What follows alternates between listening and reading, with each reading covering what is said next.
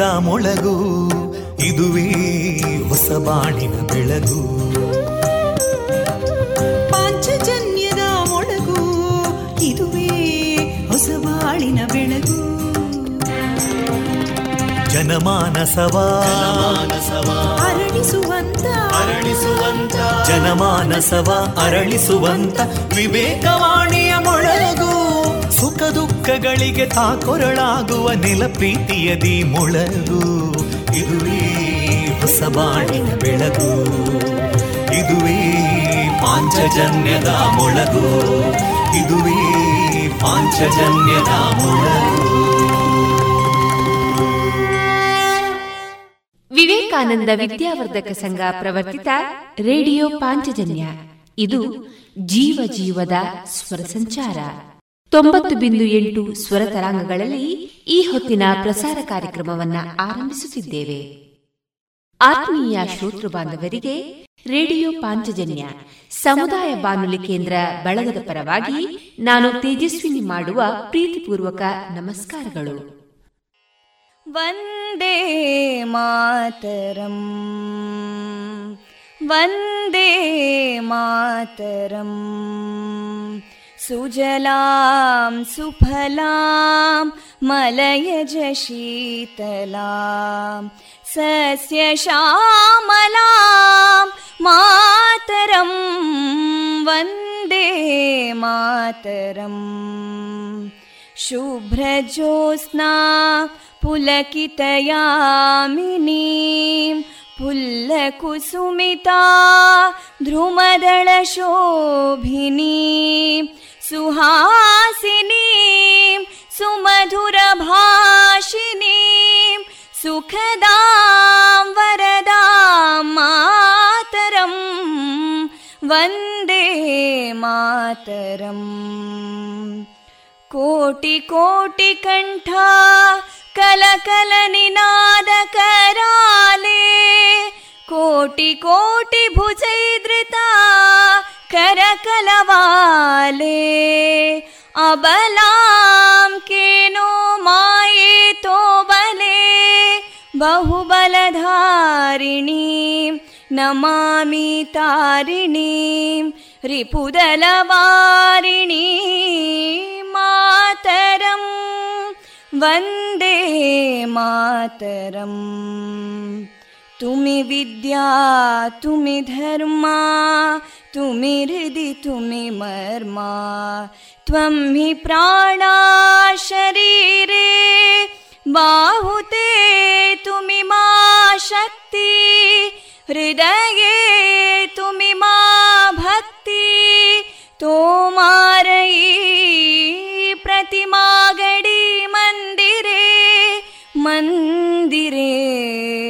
वन्दे मातरम् त्वं हि दुर्गा दशप्रहरणधारिणीं कमलां कमलदलविहारिणीं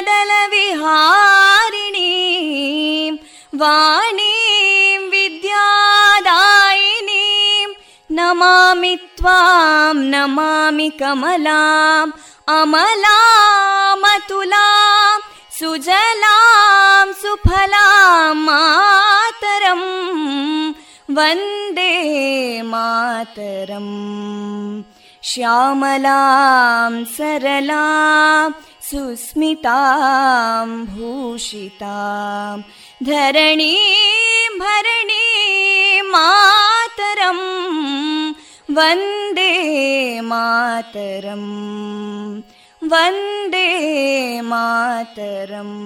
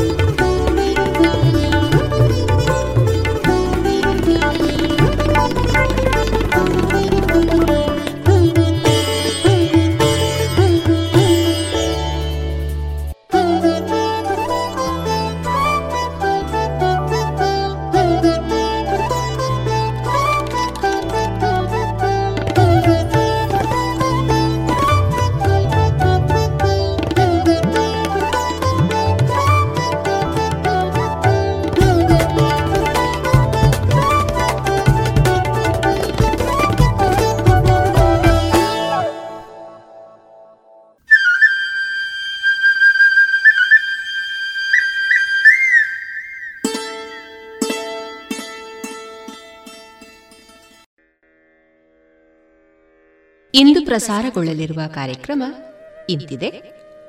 ಮೊದಲಿಗೆ ಭಕ್ತಿಗೀತೆಗಳು ಮಾರುಕಟ್ಟೆದಾರಣೆ ಶ್ರೀಮತಿ ವೀಣಾ ಸರಸ್ವತಿ ಅವರಿಂದ ಶಿಶು ಗೀತೆಗಳು, ನವದೆಹಲಿಯ ಯುನಿಸೆಫ್ ಸಹಯೋಗದ ಯಂಗ್ ವಾರಿಯರ್ಸ್ ಕಾರ್ಯಕ್ರಮದಲ್ಲಿ ಸ್ವಯಂ ಕಾಳಜಿ ಕುರಿತು ಡಾಕ್ಟರ್ ರೂಪಶ್ರೀ ಅವರಿಂದ ಆರೋಗ್ಯ ಮಾಹಿತಿ, ಜಾಣ ಸುದ್ದಿಯಲ್ಲಿ ಸುದ್ದಿ ಸಂಶೋಧನೆ, ಕೊನೆಯಲ್ಲಿ ಮಧುರಗಾನ ಪ್ರಸಾರವಾಗಲಿದೆ.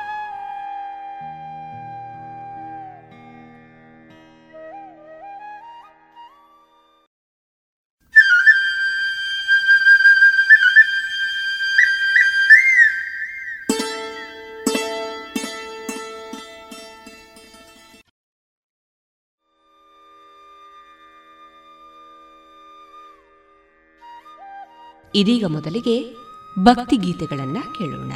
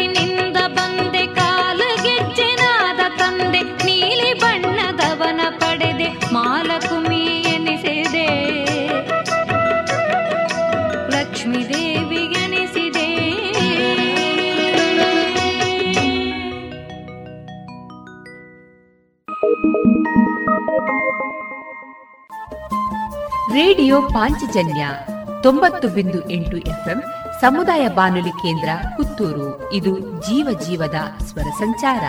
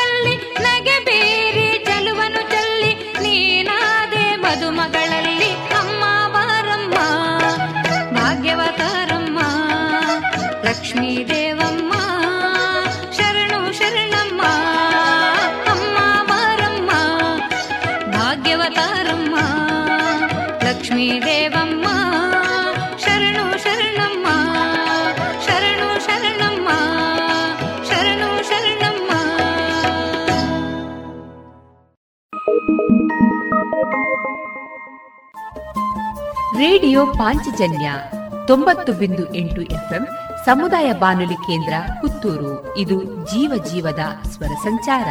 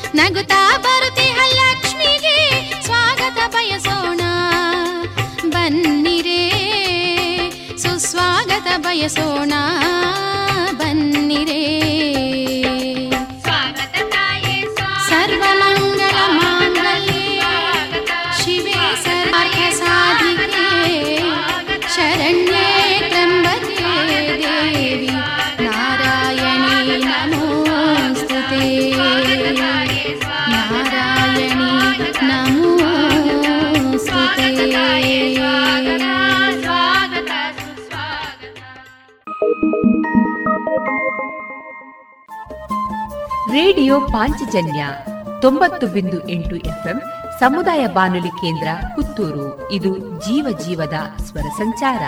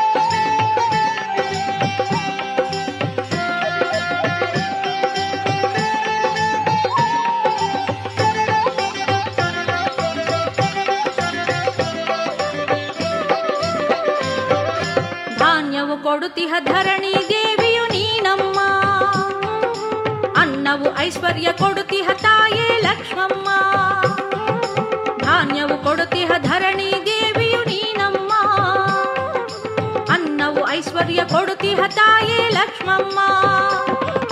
జీవకోటి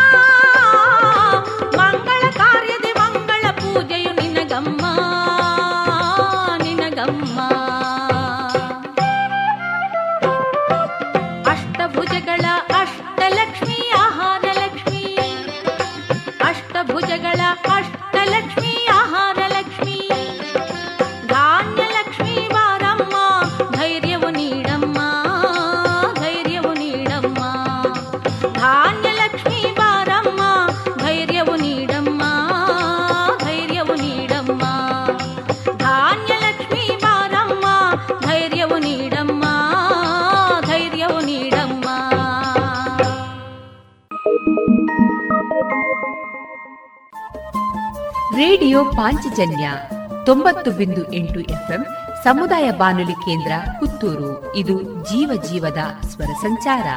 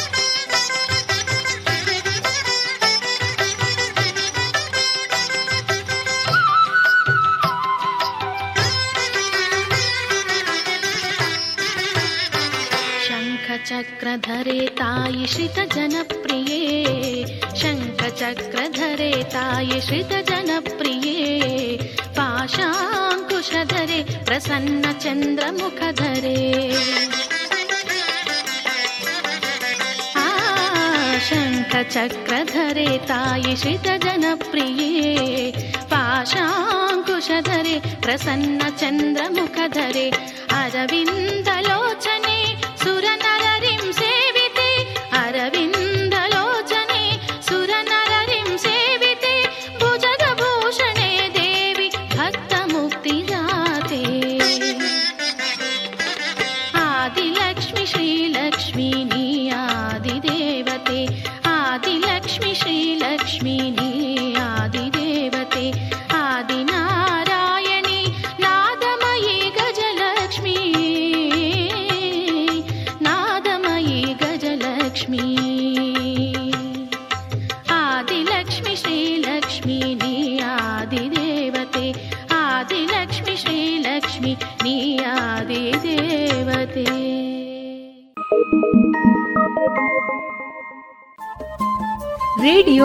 ಪಾಂಚಜನ್ಯ ತೊಂಬತ್ತು ಬಿಂದು ಎಂಟು ಎಫ್ಎಂ ಸಮುದಾಯ ಬಾನುಲಿ ಕೇಂದ್ರ ಪುತ್ತೂರು. ಇದು ಜೀವ ಜೀವದ ಸ್ವರ ಸಂಚಾರ.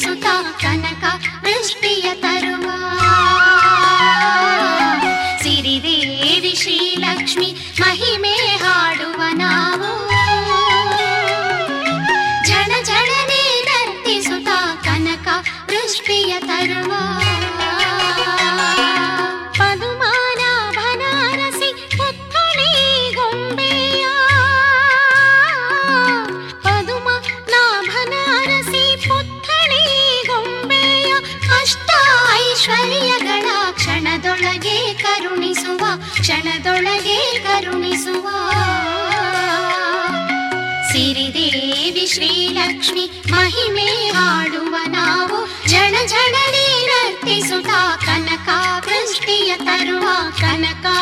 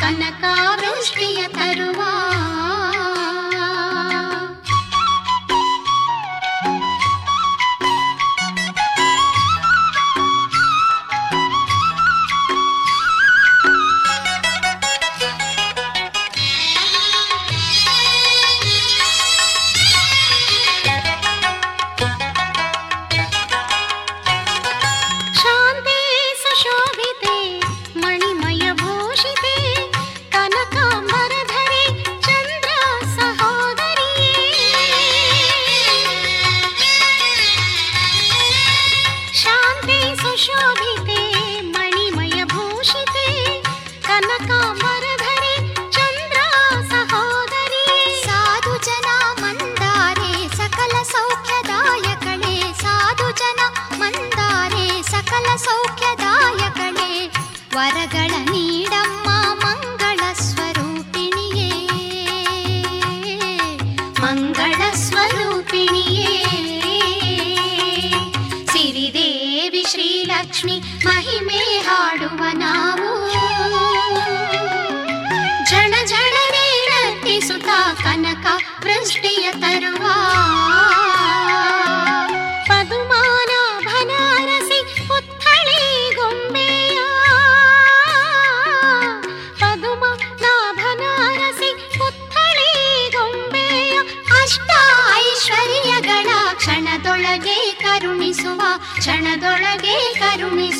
ಸಿರಿದೇವಿ ಶ್ರೀಲಕ್ಷ್ಮಿ, ಮಹಿಮೆ ಹಾಡುವ ನಾವು.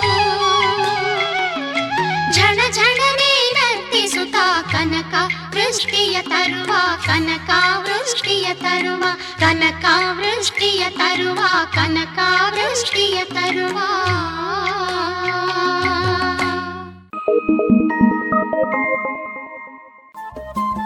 ರೇಡಿಯೋ ಪಾಂಚಜನ್ಯ ತೊಂಬತ್ತು ಬಿಂದು ಎಂಟು ಎಫ್ಎಂ ಸಮುದಾಯ ಬಾನುಲಿ ಕೇಂದ್ರ ಪುತ್ತೂರು. ಇದು ಜೀವ ಜೀವದ ಸ್ವರ ಸಂಚಾರ.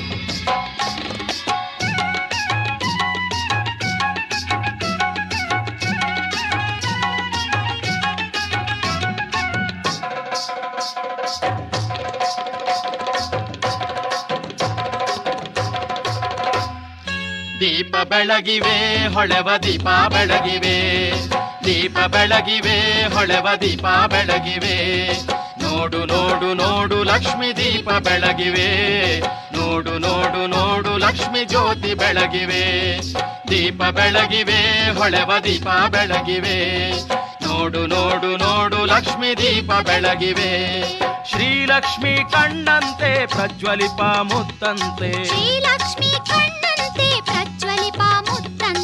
ನೋಡು ನೋಡು ನೋಡು, ಲಕ್ಷ್ಮಿ ದೀಪ ಬೆಳಗಿವೆ. ನೋಡು ನೋಡು ನೋಡು, ಲಕ್ಷ್ಮಿ ಜ್ಯೋತಿ ಬೆಳಗಿವೆ. ದೀಪ ಬೆಳಗಿವೆ, ಹೊಳೆವ ದೀಪ ಬೆಳಗಿವೆ. ನೋಡು ನೋಡು ನೋಡು, ಲಕ್ಷ್ಮಿ ದೀಪ ಬೆಳಗಿವೆ. ನೋಡು ನೋಡು ನೋಡು, ಲಕ್ಷ್ಮಿ ಜ್ಯೋತಿ ಬೆಳಗಿವೆ.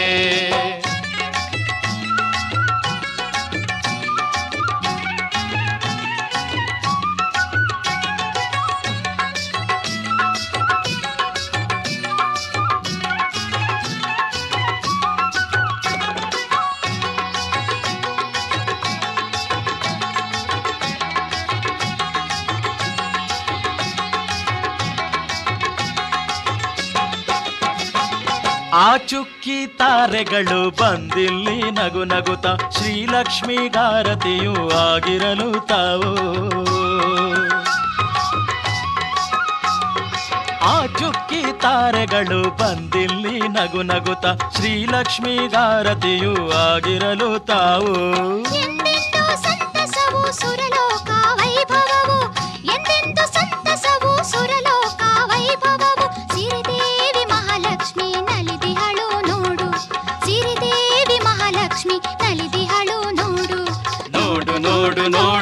ಲಕ್ಷ್ಮಿ ದೀಪ ಬೆಳಗಿವೆ. ನೋಡು ನೋಡು ನೋಡು ಲಕ್ಷ್ಮಿ ಜ್ಯೋತಿ ಬೆಳಗಿವೆ.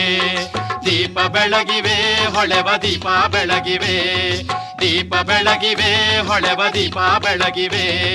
ನೋಡು ನೋಡು ನೋಡು ಲಕ್ಷ್ಮಿ ದೀಪ ಬೆಳಗಿವೆ.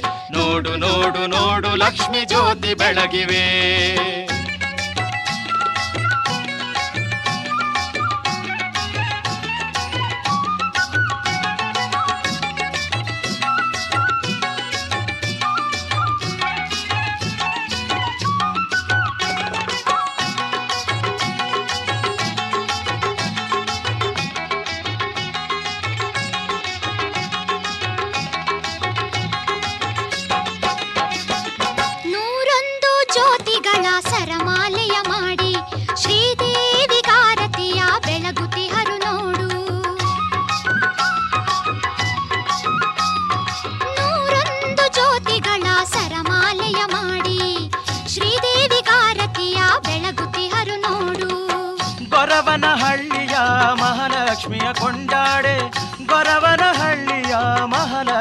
ಕೊಂಡಾಡೆ. ವೈಭೋಗ ಸಂಪದವ ನೀಡುವಳು ನೋಡು. ವೈಭೋಗ ಸಂಪದವ ನೀಡುವಳು ನೋಡು. ನೋಡು ನೋಡು ನೋಡು ಲಕ್ಷ್ಮಿ ದೀಪ ಬೆಳಗಿವೆ.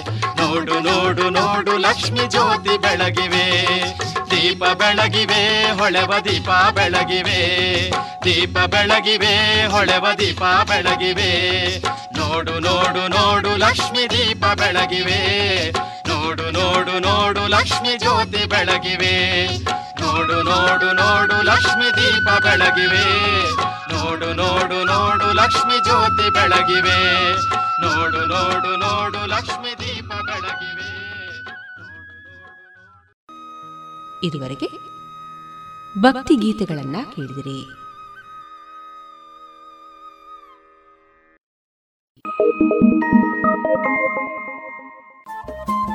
ರೇಡಿಯೋ ಪಾಂಚಜನ್ಯ ತೊಂಬತ್ತು ಬಿಂದು ಎಂಟು ಎಫ್ಎಂ ಸಮುದಾಯ ಬಾನುಲಿ ಕೇಂದ್ರ ಪುತ್ತೂರು. ಇದು ಜೀವ ಜೀವದ ಸ್ವರ ಸಂಚಾರ.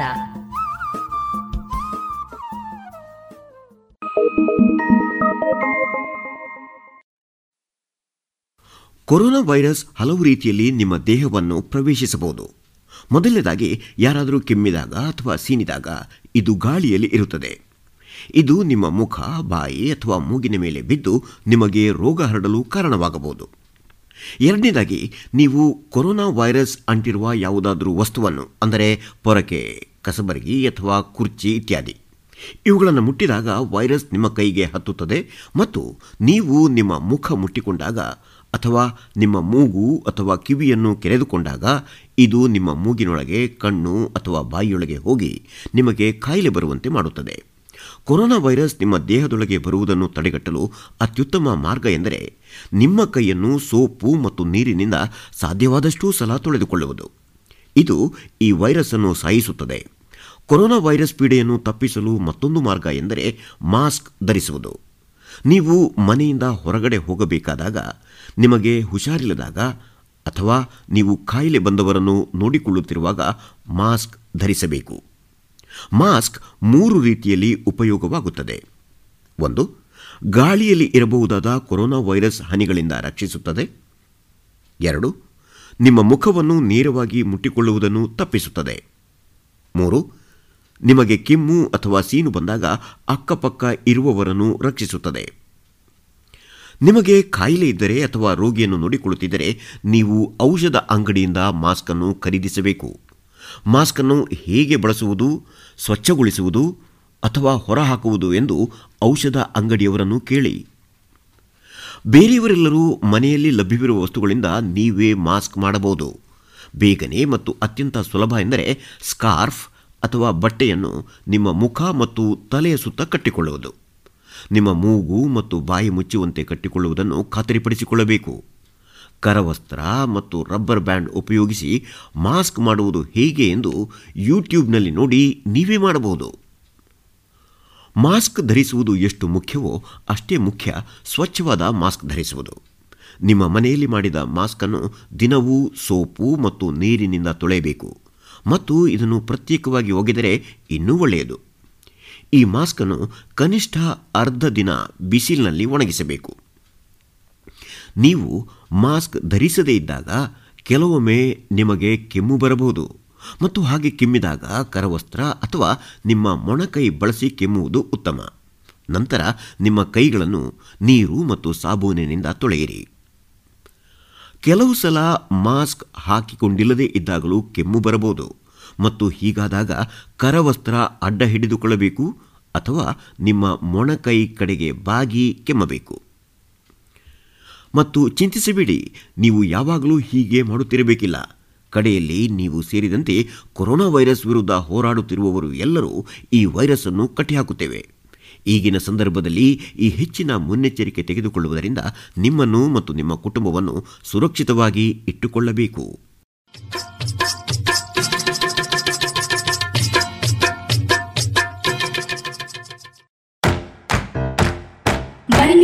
ಸೇರಿ ಹೊಸ ಹೆಜ್ಜೆ ಇಡೋಣ. ಬನ್ನಿ ಹೊಸ ನಿರ್ಣಯ ಮಾಡಿ ಬಿಡೋಣ. ಮಾಸ್ಕ್ ಹಾಕದಿದ್ರೆ ದೂರೋಣ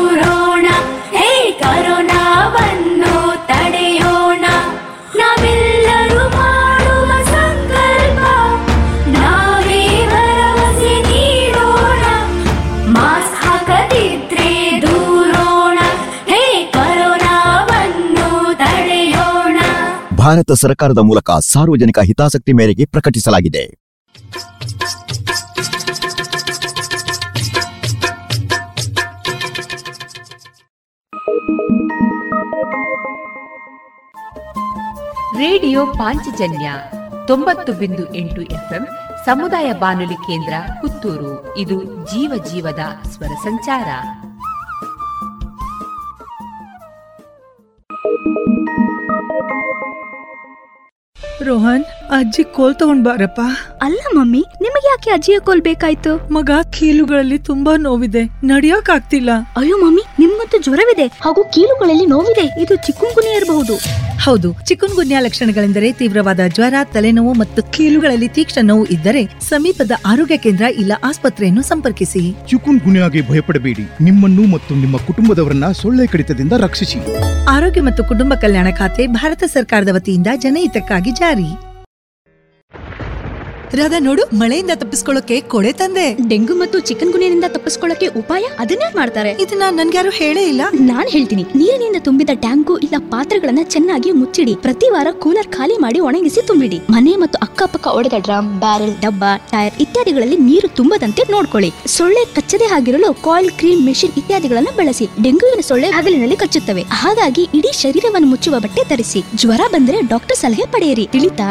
ಹ್ಮ್ ತಿಳಿತು. ಮತ್ತೀಗ ಬೇರೆ ಬೇರೆಯವ್ರಿಗೂ ಸಹ ಹೇಳ್ತೀನಿ.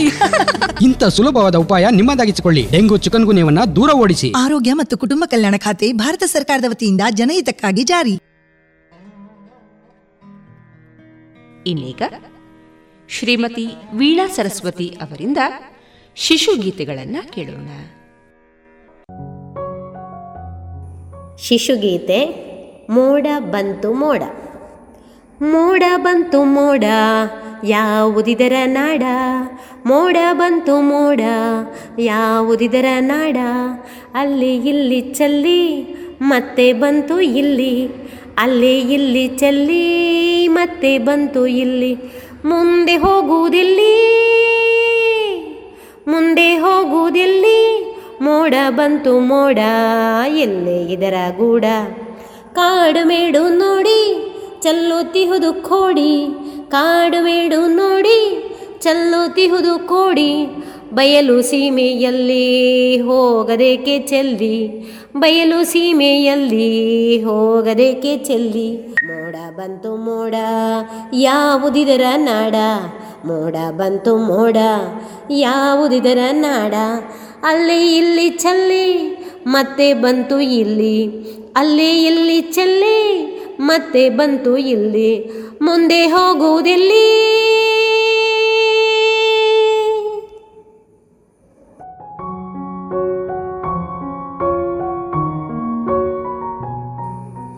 ಶಿಶುಗೀತೆ ಸಸ್ಯ.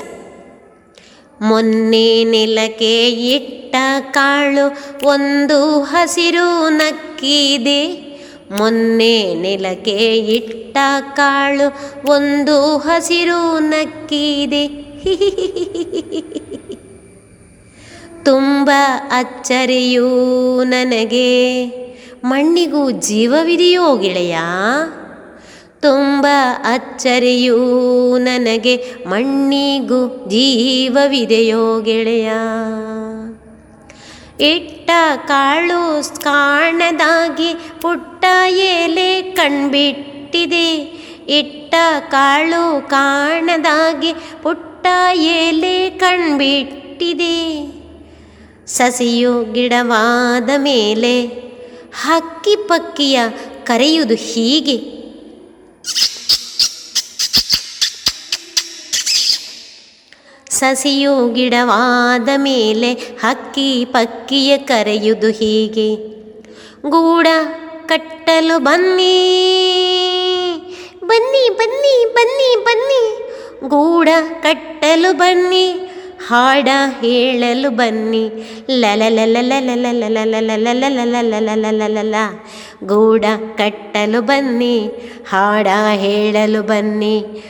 ಗೂಡ ಕಟ್ಟಲು ಬನ್ನಿ ಹಾಡ ಹೇಳಲು ಬನ್ನಿ ಹಾಡ ಹೇಳಲು ಬನ್ನಿ ಹಾಡ ಹೇಳಲು ಬನ್ನಿ.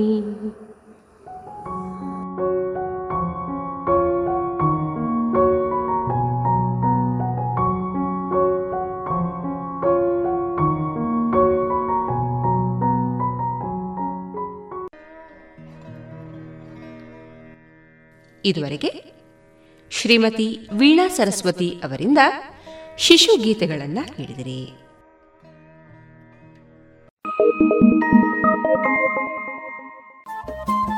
ರೇಡಿಯೋ ಪಾಂಚಜನ್ಯ ತೊಂಬತ್ತು ಬಿಂದು ಎಂಟು ಎಫ್ಎಂ ಸಮುದಾಯ ಬಾನುಲಿ ಕೇಂದ್ರ ಪುತ್ತೂರು. ಇದು ಜೀವ ಜೀವದ ಸ್ವರ ಸಂಚಾರ.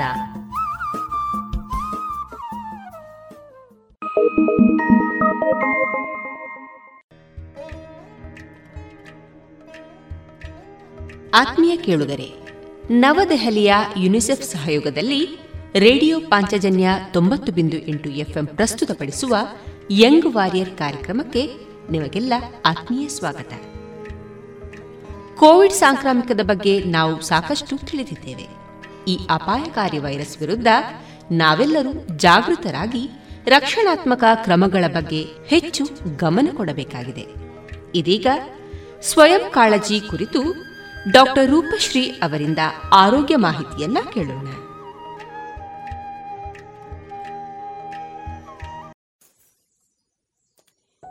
ನಮಸ್ಕಾರ. ಇವತ್ತು ನಾನು ಕೊರೋನಾ ಸಾಂಕ್ರಾಮಿಕದ ಈ ಅವಧಿಯಲ್ಲಿ ಸ್ವಯಂ ಕಾಳಜಿಯ ಮಹತ್ವ ಎನ್ನುವ ವಿಷಯದ ಬಗ್ಗೆ ಕೆಲವೊಂದು ಮಾಹಿತಿಗಳನ್ನು ನಿಮ್ಮೊಂದಿಗೆ ಹಂಚಿಕೊಳ್ಳುತ್ತಿದ್ದೇನೆ. ಕಳೆದ ಒಂದೂವರೆ ವರ್ಷದಿಂದ ಜಗತ್ತಿನಾದ್ಯಂತ ಅಪಾರ ಜನಸಮೂಹವನ್ನು ಬಾಧಿಸಿ ಸಾಕಷ್ಟು ಸಾವು ನೋವನ್ನು ತಂದೊಡ್ಡಿದ ಸಾಂಕ್ರಾಮಿಕ ರೋಗವಾಗಿದೆ ಈ ಒಂದು ಕೊರೋನಾ ಪ್ಯಾಂಡೆಮಿಕ್ ಸಾವು ನೋವು ಮಾತ್ರವಲ್ಲದೆ ಇದರ ಜೊತೆಗೆ ಆರ್ಥಿಕ ಸಂಕಷ್ಟ, ಸಾಮಾಜಿಕ ಕಷ್ಟ, ಶಾರೀರಿಕ ಹಾಗೂ ಮಾನಸಿಕ ಸಂಕಷ್ಟವನ್ನೂ ಕೂಡ ಈಗ ಜನರು ಅನುಭವಿಸುವಂತಾಗಿದೆ. ಇದರ ಅಂತ್ಯವು ಯಾವಾಗ ಆಗಬಹುದು ಎನ್ನುವುದರ ಬಗ್ಗೆಯೂ ಕೂಡ ಸ್ಪಷ್ಟವಾದ ಮಾಹಿತಿ ಕೂಡ ಹೇಳುವಂತಿಲ್ಲ. ಯಾಕೆಂದರೆ ಇದೊಂದು ವೈರಾಣುವಿನಿಂದ ಹರಡುವ ರೋಗವಾಗಿದ್ದು, ಪದೇ ಪದೇ ರೂಪಾಂತರ ಹೊಂದುವುದರಿಂದ ಇದರ ಅಂತ್ಯದ ಬಗ್ಗೆ ನಿಖರ ಮಾಹಿತಿ ಹೇಳುವುದು ಕಷ್ಟ ಸಾಧ್ಯ ಈ ರೂಪಾಂತರಗೊಂಡ ವೈರಾಣು ಭಿನ್ನ ಭಿನ್ನ ಲಕ್ಷಣಗಳೊಂದಿಗೆ ಈಗ ರೋಗಗಳನ್ನು ಪ್ರಕಟಗೊಳಿಸುತ್ತಲೇ ಇರುವುದನ್ನು ನಾವು ಕಾಣುತ್ತೇವೆ. ಆದರೆ ಹೆಚ್ಚಿನ ರೋಗ ಲಕ್ಷಣವು ಉಸಿರಾಟದ ವ್ಯವಸ್ಥೆಯ ಮೇಲೆ ಕೆಟ್ಟ ಪರಿಣಾಮ ಬೀರುವುದು ನಮಗೆ ಕಂಡುಬರುತ್ತಿದೆ. ಇನ್ನು ಮುಂಬರುವ ತಿಂಗಳಲ್ಲಿ ಮೂರನೇ ಅಲೆಯ ರೂಪದಲ್ಲಿ ಈ ರೋಗವು, ರೋಗವನ್ನು ನಾವು ಎದುರಿಸಬೇಕಾಗುವುದು ಎನ್ನುವುದು ತಜ್ಞರ ಅಭಿಪ್ರಾಯ. ಹಾಗಾಗಿ ಈ ಒಂದು ರೂಪ ಬದಲಾಯಿಸುವ, ವೈರಸ್ಸಿನ ರೂಪ ಬದಲಾಯಿಸುವ ಗುಣ ನಿಲ್ಲುವ ತನಕ ನಮಗೆ ಇದರಿಂದ ಮುಕ್ತಿ ಸಿಗಲಾರದೇನೋ ಎನ್ನುವಂತಹ ಒಂದು ಭಯ ಈಗ ಜನರನ್ನು ಕಾಡತೊಡಗಿದೆ. ಜನರು ಎಷ್ಟೊಂದು ಭಯಭೀತರಾಗಿದ್ದಾರೆ ಅಂದ್ರೆ ಕೊರೋನಾ ಪಾಸಿಟಿವ್ ರಿಪೋರ್ಟ್ ಬಂದವರಲ್ಲಿ ಕೆಲವಷ್ಟು ಮಂದಿ ಇನ್ನು ನಮಗೆ ಸಾವು ನಿಶ್ಚಿತ ಎನ್ನುವಷ್ಟರ ಮಟ್ಟಿಗೆ ಚಿಂತೆ ಮಾಡಿಕೊಂಡು ಖಿನ್ನತೆಗೆ ಒಳಗಾದವರು ಕೂಡ ನಾವು ನೋಡುತ್ತೇವೆ. ಇನ್ನು ಕೆಲವರು ಆತ್ಮಹತ್ಯೆ ಕೂಡ ಮಾಡಿಕೊಂಡು ಕೊಂಡಿರುವುದನ್ನು ನಾವು ಕಂಡಿದ್ದೇವೆ. ಇನ್ನು ಕೆಲವರಿಗೆ ಇದು ಲಕ್ಷಣಗಳು ಅಲ್ಪ ಪ್ರಮಾಣದಲ್ಲಿ ಇದ್ದರೂ ಕೂಡ ಭಯದಿಂದ ಈ ರೋಗವು ತೀವ್ರವಾಗಿ ವೆಂಟಿಲೇಟರ್ನ ಮೊರೆ ಹೋಗು, ಹೋಗಿರುವುದು ಕೂಡ ನಾವು ಕಂಡಿದ್ದೇವೆ. ಇನ್ನು ಕೆಲವರಿಗೆ ಬೇರೆ ಯಾವುದೇ ಜ್ವರ ಬಂದರೂ ಕೂಡ ಕೊರೋನಾವೇ ಇರಬಹುದು ಎನ್ನುವಂತಹ ಒಂದು ಭಯದಿಂದ ಕೋವಿಡ್ ಟೆಸ್ಟ್ ಕೂಡ ಮಾಡಿಸದೆ ಈ ಒಂದು ವ್ಯಾಧಿಯ ತೀವ್ರತೆಯನ್ನು ಹೆಚ್ಚಿಸಿಕೊಂಡವರನ್ನು ಕೂಡ ನಾವು ಕಂಡಿದ್ದೇವೆ. ಹೀಗಿರುವಾಗ ನಾವು ಈ ಒಂದು ಸಾಂಕ್ರಾಮಿಕಕ್ಕೆ ಅಂತ್ಯ ಹಾಡಲೇಬೇಕಾಗಿದೆ. ಅದಕ್ಕಾಗಿ ಪ್ರತಿಯೊಬ್ಬರೂ ಕೂಡ ಸ್ವಯಂ ಕಾಳಜಿ ವಹಿಸಿಕೊಂಡು ಮುಂದೆ ಬರಬಹುದಾದ ಮೂರನೇ ಅಲೆಯೇ ಇರಬಹುದು. ಅಥವಾ ನಾಲ್ಕನೇ ಅಲೆಯೋ, ಐದನೇ ಅಲೆಯೋ, ಯಾವುದೇ ಬರಲಿ, ಎಲ್ಲವನ್ನೂ ಎದುರಿಸುವ ಒಂದು ಪ್ರತಿರೋಧಕ ಶಕ್ತಿ ಪ್ರತಿಯೊಬ್ಬರೂ ತಮ್ಮಲ್ಲಿ ಬೆಳೆಸಬೇಕಾಗಿರುವುದು ಈಗ ಅನಿವಾರ್ಯವಾಗಿದೆ. ಹಾಗಾದರೆ ಇದಕ್ಕೆ ಪರಿಹಾರವೇನು? ಯಾವ ರೀತಿ ನಾವು ನಮ್ಮ ಪ್ರತಿರೋಧಕ ಶಕ್ತಿಯನ್ನು ಬೆಳೆಸಿಕೊಳ್ಳಬಹುದು? ಈಗ ತಕ್ಷಣಕ್ಕೆ ಪರಿಹಾರ ಎಂದರೆ ಲಸಿಕೆ ಹಾಕಿಕೊಳ್ಳುವುದು. ಪ್ರತಿಯೊಬ್ಬರು ಕೂಡ ಲಸಿಕೆ ಹಾಕಿಕೊಳ್ಳುವುದು ಅಗತ್ಯ. ಹಾಗಾದ್ರೆ ಲಸಿಕೆ ಹಾಕಿದ್ರೆ ಮಾತ್ರ ಸಾಕ? ಇದು ಸಾಕಾಗುವುದಿಲ್ಲ. ಯಾಕಂದ್ರೆ ಮತ್ತೆ ಜೊತೆಯಲ್ಲಿ ಸರಕಾರದ ಮಾರ್ಗಸೂಚಿಯನ್ನು ನಾವು ಪಾಲಿಸಲೇಬೇಕಾಗುತ್ತದೆ. ಅಂದರೆ ಮೊದಲಿನಂತೆ ಮಾಸ್ಕ್ ಧರಿಸುವುದು, ಸಾಮಾಜಿಕ ಅಂತರವನ್ನು ಕಾಪಾಡಿಕೊಳ್ಳುವುದು, ಹ್ಯಾಂಡ್ ವಾಷಿಂಗ್ ಮುಂತಾದ ಮುನ್ನೆಚ್ಚರಿಕಾ ಕ್ರಮಗಳನ್ನು. ಆಯ್ತು, ಇಷ್ಟು ಮಾಡಿದ್ರೆ ಸಾಕಾಗ್ತದಾ? ಇಷ್ಟು ಮಾಡಿದ್ರೂ ಕೂಡ ಒಂದು ನಿಶ್ಚಿಂತೆಯಿಂದ ಇರುವ ಹಾಗೆ ಇದೆಯಾ ಈಗ ನಮ್ಮ ಪರಿಸ್ಥಿತಿ? ಅದು ಕೂಡ ಇಲ್ಲ. ಯಾಕೆಂದರೆ ಕೆಲವೊಂದಷ್ಟು ಜನರಿಗೆ ಲಸಿಕೆ ಹಾಕಿಕೊಂಡರೂ ಕೂಡ ಈ ಒಂದು ಸಾಂಕ್ರಾಮಿಕವು ತೀವ್ರವಾಗಿ ಬಾಧಿಸಿರುವುದನ್ನು ಕೂಡ ನಾವು ಕಾಣುತ್ತೇವೆ. ಹಾಗಾದ್ರೆ ಲಸಿಕೆ ಹಾಕುವುದರ ಜೊತೆಗೆ ನಾವು ಏನ್ ಮಾಡಬೇಕು? ಈ ಲಸಿಕೆ ಹಾಕುವುದರ ಹಾಕಿಸುವುದರ ಜೊತೆಗೆ ನಮ್ಮ ಸಹಜವಾದ ರೋಗ ಪ್ರತಿರೋಧಕ ಶಕ್ತಿಯನ್ನು ಕೂಡ ನಾವು ಹೆಚ್ಚಿಸಿದ್ರೆ ನಮಗೆ ಇದರಿಂದ ಪ್ರಯೋಜನ ಖಂಡಿತ ಆದೀತು. ಯಾವುದೇ ಒಬ್ಬ ಮನುಷ್ಯ ಶಾರೀರಿಕವಾಗಿ ಅಥವಾ ಮಾನಸಿಕವಾಗಿ ಆರೋಗ್ಯವಂತರಾಗಿದ್ದಲ್ಲಿ ಅವರಿಗೆ ಯಾವುದೇ ರೋಗವನ್ನು ಕೂಡ ಎದುರಿಸುವ ಶಕ್ತಿ ಸಹಜವಾಗಿಯೇ ಇರುತ್ತದೆ. ಈ ವಿಷಯ ಎಲ್ಲರಿಗೂ ನಮಗೆ ಗೊತ್ತಿರುತ್ತದೆ. ಆದರೆ ನಮ್ಮ ಈ ಒಂದು ಆರೋಗ್ಯವನ್ನು ಅಥವಾ ಪ್ರಕ್, ಸಹಜವಾದ ಒಂದು ಪ್ರತಿರೋಧಕ ಶಕ್ತಿಯನ್ನು ಹೆಚ್ಚಿಸಲು ನಾವು ಏನು ಮಾಡಬೇಕು ಎನ್ನುವುದರ ಜ್ಞಾನ ಮಾತ್ರ ಹೆಚ್ಚಿನವರಿಗೆ ಕೂಡ ತಿಳಿದಿರುವುದಿಲ್ಲ. ಪರಿಣಾಮವಾಗಿ ಇಂತಹ ಒಂದು ಸಾಂಕ್ರಾಮಿಕ ರೋಗಕ್ಕೆ ಬೇಗ ಬೇಗ ತುತ್ತಾಗುತ್ತಾ ಇದ್ದಾರೆ. ಹಾಗಾದರೆ ನಾವು ಆರೋಗ್ಯವಂತರಾಗಲು ಅಥವಾ ಇರುವ ಒಳ್ಳೆಯ ಆರೋಗ್ಯ ಇರುವವರು ಅದನ್ನು ಯಥಾಸ್ಥಿತಿಯಲ್ಲಿ ಕಾಪಾಡಿಕೊಳ್ಳಲು ನಾವು ಏನು ಮಾಡಬಹುದು ಎನ್ನುವುದರ ಬಗ್ಗೆ ಈಗ ನಾವು ತಿಳಿಯುವ ಪ್ರಯತ್ನ ಮಾಡೋಣ. ಒಳ್ಳೆಯ ಆರೋಗ್ಯವನ್ನು ನಾವು ಕಾಪಾಡಿಕೊಳ್ಳಲು ನಾವು ಆರೋಗ್ಯಕರ ಜೀವನ ಶೈಲಿಯನ್ನು ನಮ್ಮ ನಿತ್ಯ ಜೀವನದಲ್ಲಿ ಅಳಸಿ, ಅಳವಡಿಸಿಕೊಳ್ಳಬೇಕಾಗುತ್ತದೆ. ಹಾಗಾಗಿ ಒಳ್ಳೆಯ ದಿನಚರಿಯು ನಮ್ಮದಾಗಬೇಕು. ಅಂದರೆ ನಾವು ಈಗ ಬೆಳಗ್ಗೆ ನಿದ್ದೆಯಿಂದ ಏಳುವ ವಿಷಯದಿಂದ ಮೊದಲ್ಗೊಂಡು ರಾತ್ರಿ ನಿದ್ರಿಸುವ ತನಕದ ನಮ್ಮ ಚರ್ಯೆ ಅಥವಾ ನಮ್ಮ ಚಟುವಟಿಕೆಯು ಆರೋಗ್ಯ ವೃದ್ಧಿಗೆ ಪೂರಕವಾಗಬೇಕೆ ಹೊರತು ಮಾರಕವಾಗುವಂತಿರಬಾರದು. ನಮ್ಮ ಆಹಾರ, ವಿಹಾರ, ವಿಚಾರ ಹಾಗೂ ಆಚಾರಗಳು ಕೂಡ ನಮ್ಮ ಆರೋಗ್ಯ ವೃದ್ಧಿಗೆ ಸಹಕರಿಸುವ ಮುಖ್ಯ ಅಂಶಗಳೇ ಆಗಿವೆ. ಈಗ ನಾವು ಉದಾಹರಣೆಗೆ ನೋಡುವುದಾದರೆ, ಈಗ ನಮ್ಮ ದೇಶ ಮತ್ತು ಅಮೆರಿಕ ರಾಷ್ಟ್ರವನ್ನೇ ನಾವು ಹೋಲಿಸಿದ್ರೆ, ಅಮೆರಿಕ ರಾಷ್ಟ್ರವು ವಿಸ್ತೀರ್ಣದಲ್ಲಿ ನಮ್ಮ ದೇಶಕ್ಕಿಂತ ಹಲವು ಪಟ್ಟು ಹೆಚ್ಚಾಗಿದ್ದು, ಜನಸಂಖ್ಯೆಯನ್ನು ನೋಡಿದ್ರೆ ನಮ್ಮ ದೇಶಕ್ಕಿಂತ ತುಂಬಾ ಕಡಿಮೆ ಅಲ್ಲಿ. ಹೀಗಿರುವಾಗ ಈ ಒಂದು ಕೊರೋನಾ ಬಾಧಿತರ ಸಂಖ್ಯೆಯನ್ನು ನಾವು ಗಮನಿಸಿದ್ರೆ ಅಮೆರಿಕದಲ್ಲಿ ನಮ್ಮ ದೇಶಕ್ಕಿಂತ ಹೆಚ್ಚಿನ ಜನರು ಈ ರೋಗಕ್ಕೆ ತುತ್ತಾಗಿದ್ದಾರೆ ಹಾಗೂ ಸಾವು ಕೂಡ ಹೆಚ್ಚಾಗಿದೆ ಅಲ್ಲಿ. ನಮ್ಮ ದೇಶದಲ್ಲಿ ಆ ಮಟ್ಟದಲ್ಲಿ ಆಗ್ಲಿಲ್ಲ. ಇಷ್ಟು ಸಣ್ಣ ದೇಶ ಆಗಿದ್ದುಕೊಂಡು ಇಷ್ಟು ಜನಸಂಖ್ಯೆ ಕೂಡ ಇದ್ದರೂ ಕೂಡ ಅದಲ್ಲದೆ ನಮಗೆ ಸಾಮಾಜಿಕ ಅಂತರವನ್ನು ಪಾಲಿಸಲು ಕೂಡ ಅಷ್ಟು ಕಷ್ಟ ಸಾಧ್ಯವಾದ ಪರಿಸ್ಥಿತಿ ಕೂಡ ನಮ್ಮಲ್ಲಿ ಇದೆ. ಹೀಗಿದ್ದು ಯಾಕೆ ನಮ್ಮ ದೇಶದಲ್ಲಿ ಕೊರೋನಾ ಬಾಧಿತರು ಕಡಿಮೆ ಆದದ್ದು? ಅದು ಪ್ರಪಂಚದಾದ್ಯಂತ ಎಲ್ಲರೂ ಆಶ್ಚರ್ಯಪಟ್ಟ ವಿಷಯ ನಮ್ಮ ಭಾರತದ ಅನ್ನು ಗಮನಿಸಿದಾಗ. ಇದರ ಅವಲೋಕನ ಮಾಡಿದ್ರೆ ನಮ್ಮ ಭಾರತೀಯ ಜೀವನ ಪದ್ಧತಿಯೇ ನಮಗೆ ಒಂದು ದೊಡ್ಡ ರಕ್ಷಾ ಕವಚವಾಗಿದೆ ಅಂತ ನಾವು ತಿಳಿಯಬಹುದು. ಈ ಒಂದು ಜೀವನ ಶೈಲಿ ನಮ್ಮ ಆಹಾರ ಪದ್ಧತಿ, ನಮ್ಮ ವಿಹಾರ ವಿಚಾರಗಳು ಕೂಡ ಇದಕ್ಕೆ ಪೂರಕವಾಗಿದೆ. ಆದರೆ ಇಂದಿನ ಜನರಿಗೆ ನಮ್ಮ ಜೀವನ ಶೈಲಿಯನ್ನು ಅನುಸರಿಸುವುದು ಇಂದಿನ ಜನರು ಕಡಿಮೆಯಾಗಿ ವಿದೇಶಿಯರ ಒಂದು ಜೀವನ ಕ್ರಮವನ್ನು ಅನುಕರಣೆ ಮಾಡುವುದನ್ನು ಈಗ ನಾವು ಕಾಣುತ್ತೇವೆ. ಪರಿಣಾಮವಾಗಿ ಬೇಗನೆ ಹಲವು ಸಾಂಕ್ರಾಮಿಕ ರೋಗಗಳಿಗೆ ತುತ್ತಾಗುವುದನ್ನು ಕೂಡ ಕಾಣುತ್ತೇವೆ. ಹಾಗಾದರೆ ಇಷ್ಟು ಒಳ್ಳೆಯ ಜೀವನ ಪದ್ಧತಿಯನ್ನು ನಾವು ಯಾಕೆ ನಮ್ಮ ಜೀವನದಲ್ಲಿ ಅಳ- ಅಳವಡಿಸಿಕೊಳ್ಳಬಾರದು? ಕೆಲವೊಬ್ಬರಿಗೆ ಯಾವ ರೀತಿ ಇರಬೇಕು ಅಂತ ಕೂಡ ಗೊತ್ತಿರುವುದಿಲ್ಲ. ಆದ ಕಾರಣ ನಾವು ನಮ್ಮ ಈ ಆರೋಗ್ಯಕರ ಜೀವನ ಶೈಲಿ ಹೇಗಿರಬೇಕು ಯಾವ, ಈ ರೀತಿ ನಾವು ಹೇಗೆ ನಾವು ನಮ್ಮ ಜೀವನ ಶೈಲಿಯನ್ನು ರೂಢಿಸಿಕೊಳ್ಳಬೇಕು ಎನ್ನುವುದರ ಬಗ್ಗೆ ನಾನು ಸಂಕ್ಷಿಪ್ತವಾಗಿ ತಿಳಿಸುವ ಪ್ರಯತ್ನವನ್ನು ಈಗ ಮಾಡುತ್ತೇನೆ. ಬೆಳಗ್ಗೆ ಬ್ರಾಹ್ಮಿ ಮುಹೂರ್ತದಲ್ಲಿ ಏಳುವುದರೊಂದಿಗೆ ನಮ್ಮ ದಿನಚರಿ ಆರಂಭವಾಗಬೇಕು. ಅಂದರೆ ಸೂರ್ಯ ಉದಯಿಸುವುದಕ್ಕಿಂತ ಒಂದೂವರೆ ಗಂಟೆ ಮೊದಲು ಅಥವಾ ಕಡೆ ಪಕ್ಷ ಅರ್ಧ ಗಂಟೆಯಾದರೂ ಮೊದಲು ನಿದ್ದೆ ನೇಳುವ ಅಭ್ಯಾಸವನ್ನು ನಾವು ರೂಢಿ ಮಾಡಿಕೊಳ್ಳಬೇಕು. ಅದರ ಎದ್ದ ನಂತರ ನಿತ್ಯ ಕರ್ಮವನ್ನು ಮುಗಿಸಿ ನಿಯಮಿತ ವ್ಯಾಯಾಮ, ಪ್ರಾಣಾಯಾಮ, ಧ್ಯಾನ ಇಂತಹ ಅಭ್ಯಾಸವನ್ನು ನಿತ್ಯ ರೂಢಿಸಿಕೊಳ್ಳುವುದು ಒಳ್ಳೆಯದು. ನಂತರ ಮಿತವಾದ ಬಿಸಿ ಇರುವ ನೀರಿನಲ್ಲಿ ಸ್ನಾನ ಮುಗಿಸಿ ಸ್ವಲ್ಪ ಹೊತ್ತು ದೇವರ ಧ್ಯಾನ ಮಾಡಿ ನಂತರ ಬೆಳಗ್ಗೆಯ ತಿಂಡಿಗೆ ನಾವು ಗಮನ ಕೊಡಬೇಕು. ಇದು ಒಂದು ನಿತ್ಯ ನಮ್ಮ ಜೀವನದಲ್ಲಿ ಈ ಒಂದು ಕೆಲಸ ನಾವು ಮಾಡಬೇಕು.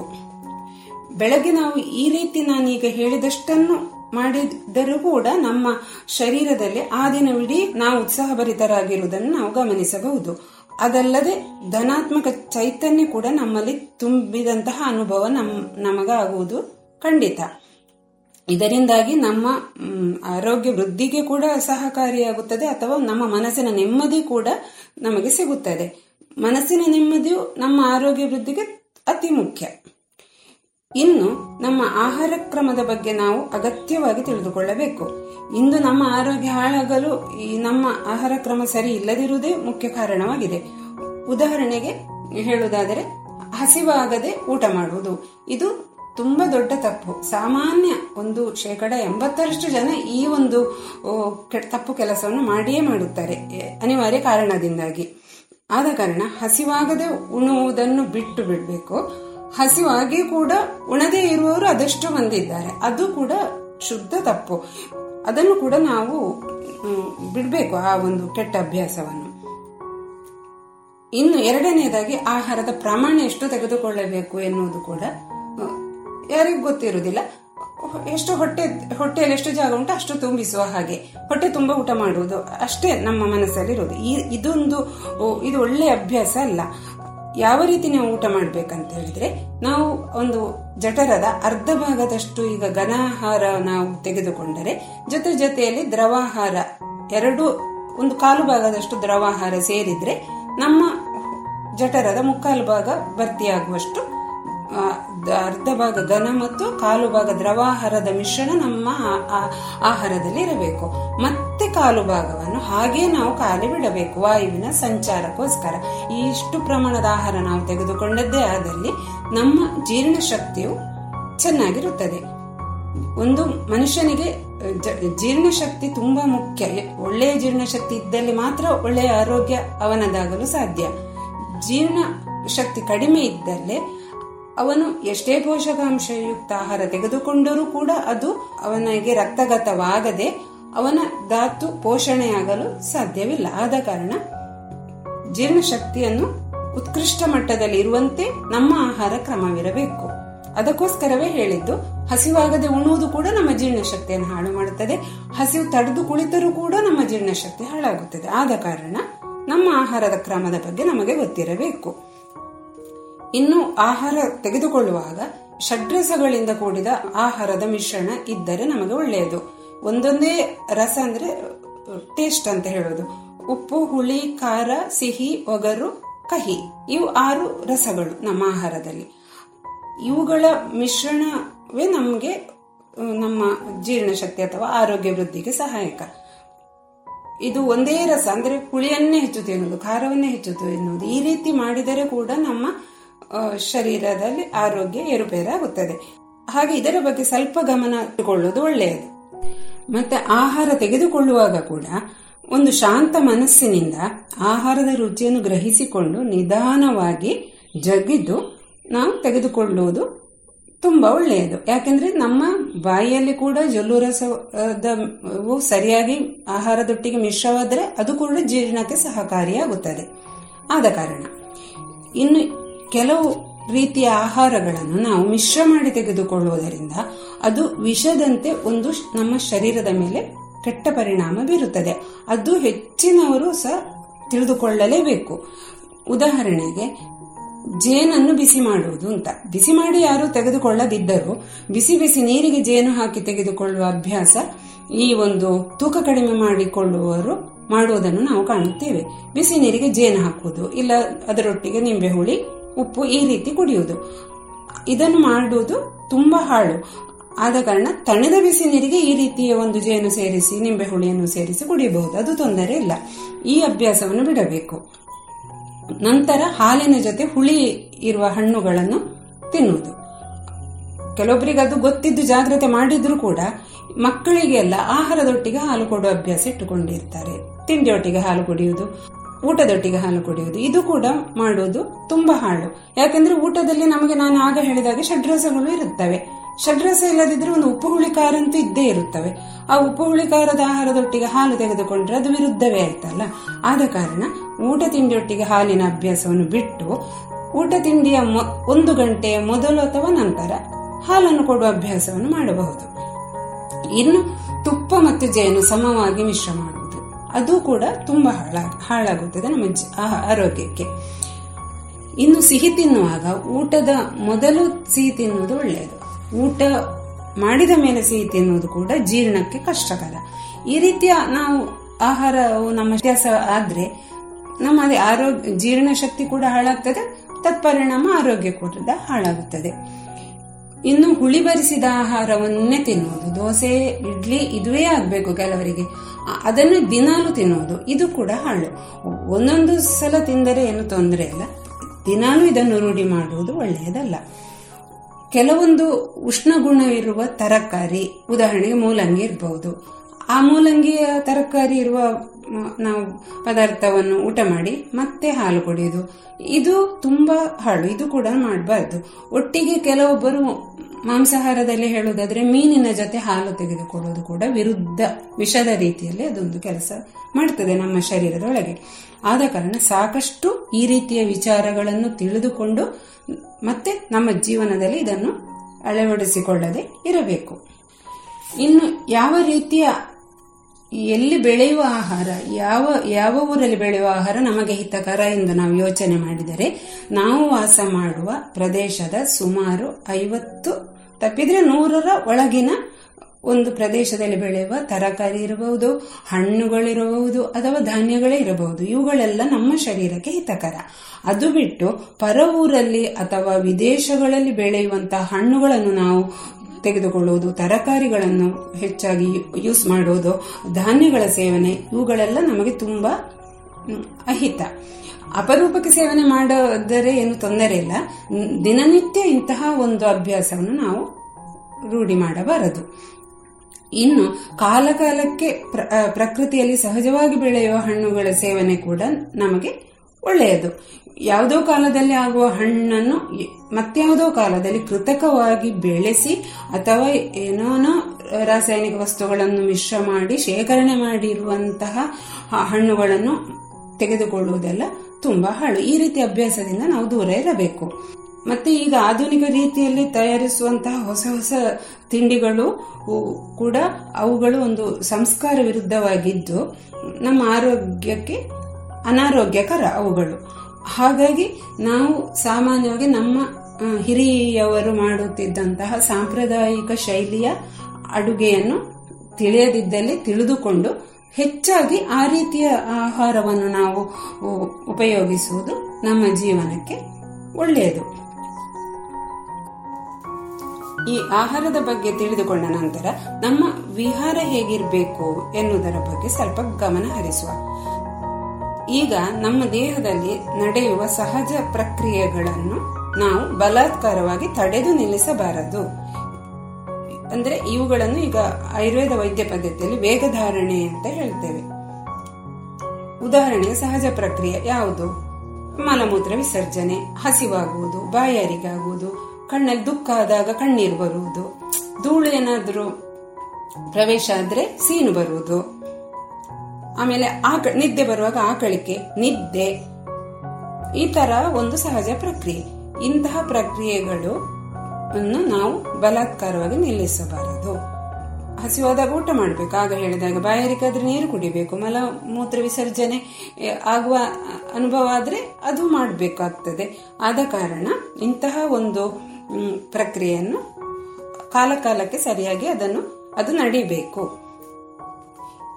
ಇದು ಇನ್ನು ರಾತ್ರಿಯ ಊಟ ಮತ್ತು ನಿದ್ರೆಯ ಮಧ್ಯೆ ಒಂದು ಒಂದು ಎರಡರಿಂದ ಮೂರು ಗಂಟೆ ಆದರೂ ಸಮಯಾವಕಾಶ ಇಟ್ಟು ಮಲಗುವುದು ಒಳ್ಳೆಯದು. ಯಾಕೆಂದ್ರೆ ಮಲಗುವ ಸಮಯದಲ್ಲಿ ನಾವು ತಿಂದ ಆಹಾರ ಸ್ವಲ್ಪ ಮಟ್ಟಿಗೆ ಜೀರ್ಣ ಆಗಿರ್ಬೇಕು ಆಮೇಲೆ ನಾವು ಮಲಗಿದ್ರೆ ನಮ್ಮ ಆರೋಗ್ಯ ವೃದ್ಧಿಗೆ ಸಹಕಾರಿ. ರಾತ್ರಿಯ ಊಟ ಕೂಡ ಹಾಗೆ. ತುಂಬಾ ಲಘುವಾಗಿರ್ಬೇಕು. ಈಗ ಮಧ್ಯಾಹ್ನದ ಊಟ ಆದ್ರೂ ತೊಂದ್ರೆ ಇಲ್ಲ ಸ್ವಲ್ಪ ಲಘು ಇಲ್ಲದಿದ್ರೂ ತೊಂದರೆ ಇಲ್ಲ. ರಾತ್ರಿ ಆಯ್ತು ಬೇಗ ಜೀರ್ಣವಾಗುವಂತೆ ಇರಬೇಕು. ಲಘು ಅಂದ್ರೆ ಬೇಗ ಜೀರ್ಣವಾಗುವಂತಹ ಒಂದು ಅಂಶ ಇರಬೇಕು ನಮ್ಮ ಆಹಾರ ರಾತ್ರಿಯ ಊಟದಲ್ಲಿ. ಇನ್ನು ಆಚಾರ ವಿಚಾರದ ಬಗ್ಗೆ ಬಂದಾಗ ಒಳ್ಳೆಯ ಆಚಾರ ವಿಚಾರಗಳನ್ನು ನಾವು ನಮ್ಮದಾಗಿಸಿಕೊಳ್ಳಬೇಕು. ಈ ಒಂದು ಕೆಟ್ಟ ಆಸೆಗಳು, ಸಿಟ್ಟು ಅಂದ್ರೆ ಕಾಮಕ್ರೋಧಾದಿ ಅರಿಷಡ್ ವೈರಿಗಳು ಅಂತಲೇ ನಾವು ಅದನ್ನು ಹೇಳಿದ್ದೇವೆ. ಇವುಗಳಿಂದ ನಾವು ದೂರ ಇರಬೇಕು. ಯಾಕೆಂದ್ರೆ ಇವುಗಳು ನಮ್ಮ ಮನಸ್ಸಿನ ನೆಮ್ಮದಿಯನ್ನೇ ಹಾಳು ಮಾಡಿ ಬಿಡುತ್ತವೆ. ಮನಸ್ಸಿನ ನೆಮ್ಮದಿ ಹಾಳು ಮಾಡಿದ್ರೆ ನಮ್ಮ ದೇಹದಲ್ಲಿ ಸ್ವಾಭಾವಿಕವಾಗಿ ಸುರಿಯುವ ಇದು ಜೀರ್ಣ ಜೀರ್ಣರಸಗಳಿರ್ಬಹುದು ಹಾರ್ಮೋನುಗಳಿರ್ಬಹುದು ಎಲ್ಲವೂ ಕೂಡ ಏರುಪೇರಾಗಿ ನಮ್ಮ ಒಂದು ಮೆಟಬಾಲಿಕ್ ಆಕ್ಟಿವಿಟೀಸ್ ಅಂದ್ರೆ ಒಂದು ಚಯಾಪಚಯ ಕ್ರಿಯೆಯೇ ಹಾಳಾಗಿ ಬಿಡುತ್ತದೆ. ಇದರಿಂದಾಗಿ ಇದು ರೋಗಕ್ಕೆ ಆಹ್ವಾನ ಕೊಟ್ಟಂತಾಗುತ್ತದೆ. ಆದ ಕಾರಣ ಮನಸ್ಸನ್ನು ನಾವು ಸ್ಥಿಮಿತದಲ್ಲಿಟ್ಟು ಇಂತಹ ಒಂದು ಆಸೆ ಇರ್ಬೋದು ಸಿಟ್ಟಿರ್ಬೋದು ಚಿಂತೆ ಇರ್ಬೋದು, ಅಸೂಯೆ ಇರ್ಬೋದು, ಇವುಗಳನ್ನೆಲ್ಲ ನಾವು ಬಿಟ್ಟು ಒಳ್ಳೆಯ ವಿಚಾರದತ್ತ ನಮ್ಮ ಮನಸ್ಸನ್ನು ತೆಗೆದುಕೊಂಡು ಹೋಗಬೇಕು. ಇದರಿಂದ ನಮ್ಮ ಮನಸ್ಸಿಗೆ ಸಮಾಧಾನ ದೊರೆತು, ಆರೋಗ್ಯ ಕೂಡ ವೃದ್ಧಿಯಾಗುತ್ತದೆ. ಈ ಒಂದು ಮನಸ್ಸಿನ ನೆಮ್ಮದಿಗೋಸ್ಕರ ಧ್ಯಾನ ಅಂತ ನಾನು ಆಗ ಹೇಳಿದ್ದೇನಲ್ಲ, ಅದು ನಮಗೆ ತುಂಬಾ ಉಪಕಾರ ಆಗುತ್ತದೆ. ಮತ್ತೆ ಒಳ್ಳೆ ಒಳ್ಳೆ ಒಂದು ನೀತಿಯ ಕತೆ ಇರಬಹುದು ಪೌರಾಣಿಕ ಕಥೆಯನ್ನು ಶ್ರವಣ ಮಾಡುವುದೇ ಇರಬಹುದು ಹಿತವಾದ ಸಂಗೀತವನ್ನು ಆಲಿಸುವುದಿರಬಹುದು, ದೇವರ ಭಜನೆ ಮತ್ತೆ ಸ್ತೋತ್ರ ಪಠಣ ಮಾಡುವುದಿರಬಹುದು. ಇವುಗಳಲ್ಲಿ ತಮ್ಮನ್ನು ನಾವು ತೊಡಗಿಸಿಕೊಂಡರೆ ನಮ್ಮ ಒಂದು ಮನಸ್ಸಿನ ನೆಮ್ಮದಿ ಕೂಡ ಹೆಚ್ಚಾಗುತ್ತದೆ. ಮತ್ತೆ ಈ ವಿಷ್ಣು ಸಹಸ್ರನಾಮದಂತಹ ಶ್ಲೋಕ ಪಾರಾಯಣದಿಂದ ಶ್ವಾಸಕೋಶದ ಶಕ್ತಿ ಸಾಮರ್ಥ್ಯ ಕೂಡ ಹೆಚ್ಚಾಗುತ್ತದೆ. ನಮ್ಮ ಶರೀರಕ್ಕೆ ಅಗತ್ಯವಾದ ಆಮ್ಲಜನಕದ ಪೂರೈಕೆ ಕೂಡ ಸರಿಯಾದ ಪ್ರಮಾಣದಲ್ಲಿ ಆಗಿ ನಮ್ಮ ಶರೀರದ ಎಲ್ಲ ಜೀವಕೋಶದ ಬೆಳವಣಿಗೆಯು ಚೆನ್ನಾಗಿ ಆಗುತ್ತದೆ. ಆದ ಕಾರಣ ಈ ರೀತಿಯ ಶ್ಲೋಕ ಪಠಣೆ ಅಥವಾ ದೇವರ ಧ್ಯಾನ ಭಜನೆಯನ್ನು ನಮ್ಮ ನಿತ್ಯ ಜೀವನದಲ್ಲಿ ನಾವು ರೂಢಿಸಿಕೊಂಡರೆ ಮನಸ್ಸಿನ ಆರೋಗ್ಯ ತನ್ಮೂಲಕ ದೇಹದ ಆರೋಗ್ಯ ಕೂಡ ಹೆಚ್ಚಾಗುತ್ತದೆ. ಇಂತಹ ನಾನೀಗ ಹೇಳಿದಂತಹ ಆಹಾರ, ವಿಹಾರ, ಆಚಾರ, ವಿಚಾರ ಅವುಗಳನ್ನು ರೂಢಿಸಿಕೊಂಡು ನಮ್ಮ ಜೀವನದಲ್ಲಿ ಒಂದು ರಸಾಯನ ಔಷಧ ಅಂದ್ರೆ ದೇಹ ಪುಷ್ಟಿ ಕೊಡುವ ನಿತ್ಯ ಸೇವಿಸಬಹುದಾದಂತಹ ಕೆಲವು ಔಷಧಗಳಿವೆ. ಉದಾಹರಣೆಗೆ ಚವನಪ್ರಾಶ ಅಶ್ವಗಂಧ ರಸಾಯನ ಇರಬಹುದು, ಆಮಲಕಿ ರಸಾಯನ ಇರಬಹುದು ಇಂತಹದ ಒಂದು ಪುಷ್ಟಿಕರ ಔಷಧಗಳು. ಅವುಗಳನ್ನು ಆಯುರ್ವೇದ ವೈದ್ಯರ ಸಲಹೆಯ ಮೇರೆಗೆ ಅವರವರ ಪ್ರಕೃತಿಗೆ ಯಾವುದು ಅಂತ ನೋಡಿಕೊಂಡು ನಿತ್ಯವೂ ನಮಗೆ ನಾವು ತೆಗೆದುಕೊಳ್ಳಬಹುದು.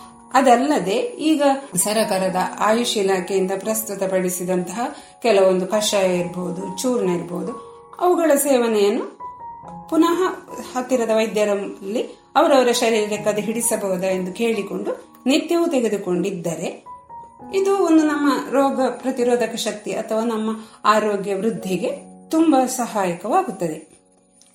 ಈ ರೀತಿಯ ಜೀವನ ಶೈಲಿಯನ್ನು ನಾವು ರೂಢಿಸಿಕೊಂಡಲ್ಲಿ ಕೊರೋನಾ ಮಾತ್ರವಲ್ಲದೆ ಇನ್ನಿತರ ಸಾಂಕ್ರಾಮಿಕ ರೋಗಗಳನ್ನು ಕೂಡ ಧೈರ್ಯದಿಂದ ಎದುರಿಸಿ ಆರೋಗ್ಯಕರ ದೀರ್ಘ ಜೀವನವನ್ನು ನಮ್ಮದಾಗಿಸಿಕೊಳ್ಳುವುದರಲ್ಲಿ ನಮಗೆ ಸಂಶಯ ಬೇಡ.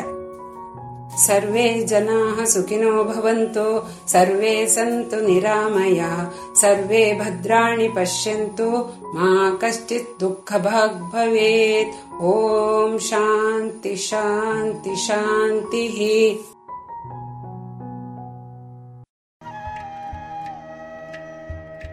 ಇದುವರೆಗೆ ನವದೆಹಲಿಯ ಯುನಿಸೆಫ್ ಸಹಯೋಗದ ಯಂಗ್ ವಾರಿಯರ್ಸ್ ಕಾರ್ಯಕ್ರಮದಲ್ಲಿ ಸ್ವಯಂ ಕಾಳಜಿ ಕುರಿತು ಡಾಕ್ಟರ್ ರೂಪಶ್ರೀ ಅವರಿಂದ ಆರೋಗ್ಯ ಮಾಹಿತಿಯನ್ನ ಕೇಳಿದಿರಿ.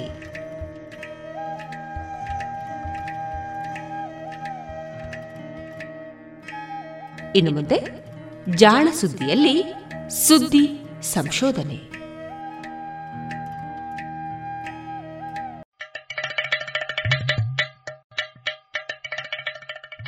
ಕೇಳು ಕೇಳು ಕೇಳು ಜಾಣ. ಜಾಣ ಸುದಿಯ ಕೇಳು ಕೇಳು ಕೇಳು ಜಾಣ.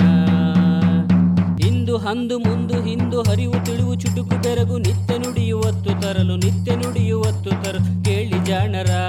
ಜಾಣ, ಸುದ್ದಿಯ ಕೇಳು ಕೇಳು ಕೇಳು ಜಾಣ. ಜಾಣ ಸುದಿಯ ಕೇಳು ಕೇಳು ಕೇಳು ಜಾಣ. ಸುದ್ದಿ ಸಂಶೋಧನೆ.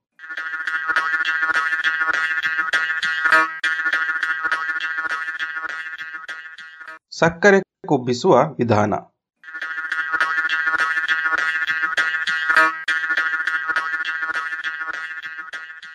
ಒಂದು ಕಾಲವಿತ್ತು. ಮಕ್ಕಳು ಗುಂಡು ಗುಂಡಾಗಿ ಇದ್ದರೆ ಎಂದರೆ ಸುಖವಾಗಿದ್ದಾರೆ, ಆರೋಗ್ಯವಾಗಿದ್ದಾರೆ ಎನ್ನುತ್ತಿದ್ದ ಕಾಲ ಅದು. ಈಗ ಕಾಲ ಬದಲಾಗಿದೆ. ಮಕ್ಕಳು ದುಂಡು ದುಂಡಾಗಿ ಇದ್ದರೆ ಬೊಜ್ಜು ಇದೆಯೋ ಎಂದು ಮೊದಲು ಪರೀಕ್ಷಿಸುತ್ತಾರೆ. ಇದಕ್ಕೆ ಕಾರಣವೂ ಇದೆ. ಸೋಂಕು ರೋಗಗಳಲ್ಲದ ಕಾಯಿಲೆಗಳನ್ನು ಉಂಟು ಮಾಡುವುದರಲ್ಲಿ ಬೊಜ್ಜಿನ ಪಾತ್ರ ಹೆಚ್ಚು ಎನ್ನುವ ಶೋಧಗಳು ಈ ಭಯವನ್ನು ಉಂಟು ಮಾಡಿವೆ ಇದು ತಪ್ಪೇನಲ್ಲ ಬಿಡಿ. ಡಯಾಬಿಟಿಸ್, ರಕ್ತದೊತ್ತಡ, ಬೊಜ್ಜು ಮುಂತಾದ ಸೋಂಕು ರೋಗವಲ್ಲದಂತಹ ಕಾಯಿಲೆಗಳಿಗೂ ಬೊಜ್ಜಿಗೂ ಸಂಬಂಧ ಇದೆ ಎನ್ನುವ ಸಂಶೋಧನೆಗಳು ನೂರಾರು ಇವೆ. ಹೀಗಾಗಿ ಬೊಜ್ಜಿನ ಬಗ್ಗೆ ಆತಂಕ ಜಾಸ್ತಿ. ಈ ಬೊಜ್ಜು ಕೇವಲ ಕೊಬ್ಬಿನಿಂದಾಗಿ ಬರುವುದಲ್ಲ, ಸಕ್ಕರೆಯ ಸಿಹಿ ತಿನಿಸುಗಳು ಕೂಡ ಇದಕ್ಕೆ ಕಾರಣವೆಂಬುದು ಇತ್ತೀಚಿನ ಸಂಶೋಧನೆ. ಆದರೆ ಸಕ್ಕರೆ ಹೇಗೆ ಕೊಬ್ಬು ಹೆಚ್ಚಿಸುತ್ತದೆ ಎನ್ನುವ ಸಂಗತಿ ಅರ್ಥವಾಗಿರಲಿಲ್ಲ.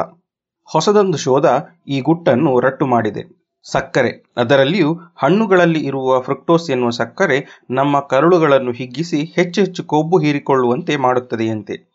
ನ್ಯೂಯಾರ್ಕ್ನಲ್ಲಿರುವ ವೈಲ್ ಕಾರ್ನೆಲ್ ಮೆಡಿಸಿನ್ ಸಂಸ್ಥೆಯ ವೈದ್ಯ ವಿಜ್ಞಾನಿ ಮಾರ್ಕ್ಸ್ ಡಿ ಗೊನ್ಸಾಲ್ವೆಸ್ ಮತ್ತು ಸಂಗಡಿಗರು ಹೀಗೊಂದು ಸಂಶೋಧನೆಯನ್ನು ವರದಿ ಮಾಡಿದ್ದಾರೆ. ಇವರ ಶೋಧದ ವಿವರಗಳನ್ನು ನೇಚರ್ ಪತ್ರಿಕೆ ಮೊನ್ನೆ ಪ್ರಕಟಿಸಿದೆ. ಪ್ರಪಂಚದಲ್ಲಿ ಬೊಜ್ಜಿನ ಸಮಸ್ಯೆ ನಿರಂತರವಾಗಿ ಹೆಚ್ಚುತ್ತಲೇ ಇದೆ ಎನ್ನುವುದನ್ನು ಎಲ್ಲರೂ ಒಪ್ಪುತ್ತಾರೆ. ಬೊಜ್ಜಿನಿಂದಾಗಿ ಡಯಾಬಿಟಿಸ್, ಕ್ಯಾನ್ಸರ್, ರಕ್ತದೊತ್ತಡ, ಹೃದಯ ಕಾಯಿಲೆಗಳು ಉಂಟಾಗುತ್ತದೆ ಎನ್ನುವುದು ಸಿದ್ಧವಾದ ವಿಷಯವೇ. ಬೊಜ್ಜಿನಿಂದ ಬರುವ ಈ ಎಲ್ಲ ಕಾಯಿಲೆಗಳಿಂದಾಗಿ ಪ್ರತಿ ವರ್ಷವೂ ಸಾವಿಗೀಡಾಗುವವರ ಸಂಖ್ಯೆ ಸುಮಾರು ಇಪ್ಪತ್ತೈದರಿಂದ ಮೂವತ್ತು ಲಕ್ಷವೆಂದು ಅಂದಾಜಿಸಲಾಗಿದೆ. ಇದು ಹೆಚ್ಚು ಕಡಿಮೆ ಕೋವಿಡ್ ಸೋಂಕಿನಿಂದಾಗಿ ಈ ವರ್ಷ ಮೃತರಾದವರ ಸಂಖ್ಯೆಯಷ್ಟೇ ಇದೆ ಎನ್ನುವುದು ನಂಬಲಾಗದ ಸತ್ಯ. ಹೀಗಾಗಿ ಬೊಜ್ಜು ಉಂಟಾಗುವುದೇಕೆ, ಅದನ್ನು ತಡೆಯುವುದು ಹೇಗೆ, ಬೊಜ್ಜಿನಿಂದ ಈ ಕಾಯಿಲೆಗಳು ಹೇಗೆ ಉಂಟಾಗುತ್ತದೆ, ಮುಂತಾದ ಹಲವಾರು ಪ್ರಶ್ನೆಗಳಿಗೆ ಉತ್ತರ ಹುಡುಕಲು ಪ್ರಯತ್ನಗಳು ಪ್ರಪಂಚದಾದ್ಯಂತ ನಡೆದಿವೆ. ಗೋನ್ಸಾಲೆಸ್ ಮತ್ತು ಸಂಗಡಿಗರ ಪ್ರಯತ್ನವು ಇಂತಹವುಗಳಲ್ಲಿ ಒಂದು. ಬೊಜ್ಜು ಎಂದರೆ ದೇಹದಲ್ಲಿ ಅಗತ್ಯಕ್ಕಿಂತಲೂ ಹೆಚ್ಚು ಕೊಬ್ಬಿನ ಅಂಗಾಂಶ ಕೂಡಿಕೊಳ್ಳುವುದು. ಸಾಮಾನ್ಯವಾಗಿ ನಮ್ಮ ದೇಹದಲ್ಲಿ ಕೊಬ್ಬು ತುರ್ತು ಆಹಾರವಾಗಿ ಸಂಗ್ರಹವಾಗಿರುತ್ತದೆ. ಚರ್ಮದ ಕೆಳಪದರದಲ್ಲಿ, ತೊಡೆಗಳಲ್ಲಿ, ಉದರದಲ್ಲಿ, ಕೆನ್ನೆಯಲ್ಲಿ ಹೀಗೆ ಕೊಬ್ಬಿನ ಸಂಗ್ರಹ ಇದ್ದೇ ಇರುತ್ತದೆ. ಇದು ಒಂದು ಮಿತಿಯಲ್ಲಿ ಇರುವವರೆಗೂ ಬೊಜ್ಜು ಎನಿಸಿಕೊಳ್ಳುವುದಿಲ್ಲ. ಮಿತಿ ಮೀರಿದರೆ ಬೊಜ್ಜು ಎನಿಸಿಕೊಳ್ಳುವುದಷ್ಟೇ ಅಲ್ಲ, ಕಾಣಿಸಿಯೂ ಕಾಣಿಸುತ್ತದೆ. ಹೊಟ್ಟೆ ದಪ್ಪಗಾಗುತ್ತದೆ. ಇಲ್ಲವೇ, ಹಿಂಭಾಗ ಊದಿಕೊಂಡಂತೆ ಇರುತ್ತದೆ. ಇವೆಲ್ಲವೂ ಸ್ವಲ್ಪ ಕಸಿವಿಸಿಯ ವಿಷಯವಷ್ಟೇ ಎಂದು ಉದಾಸೀನ ಮಾಡಬಹುದು. ಆದರೆ ಇದರಿಂದಾಗಿ ಉಂಟಾಗುವ ಡಯಾಬಿಟಿಸ್, ರಕ್ತದೊತ್ತಡ, ಹೃದಯ ಕಾಯಿಲೆ ಅಥವಾ ಕ್ಯಾನ್ಸರ್ ಅನ್ನು ಹೀಗೆ ಉದಾಸೀನ ಮಾಡುವ ಹಾಗಿಲ್ಲ.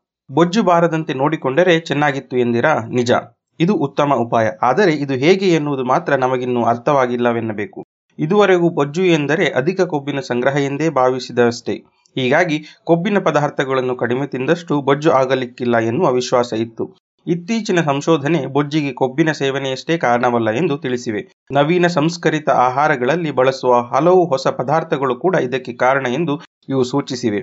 ಇಂತಹ ಪದಾರ್ಥಗಳಲ್ಲಿ ಸಕ್ಕರೆ ಮುಖ್ಯವಾದದು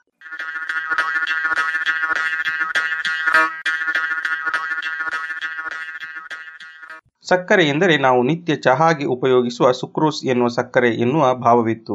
ಸುಕ್ರೋಸು ಇನ್ನೇನಲ್ಲ. ಇದು ಗ್ಲೂಕೋಸು ಹಾಗೂ ಫ್ರುಕ್ಟೋಸ್ ಎನ್ನುವ ಸರಳ ಸಕ್ಕರೆಯ ಅಣುಗಳು ಜೋಡಿಸಿಕೊಂಡು ಆದಂತಹ ಸಕ್ಕರೆ.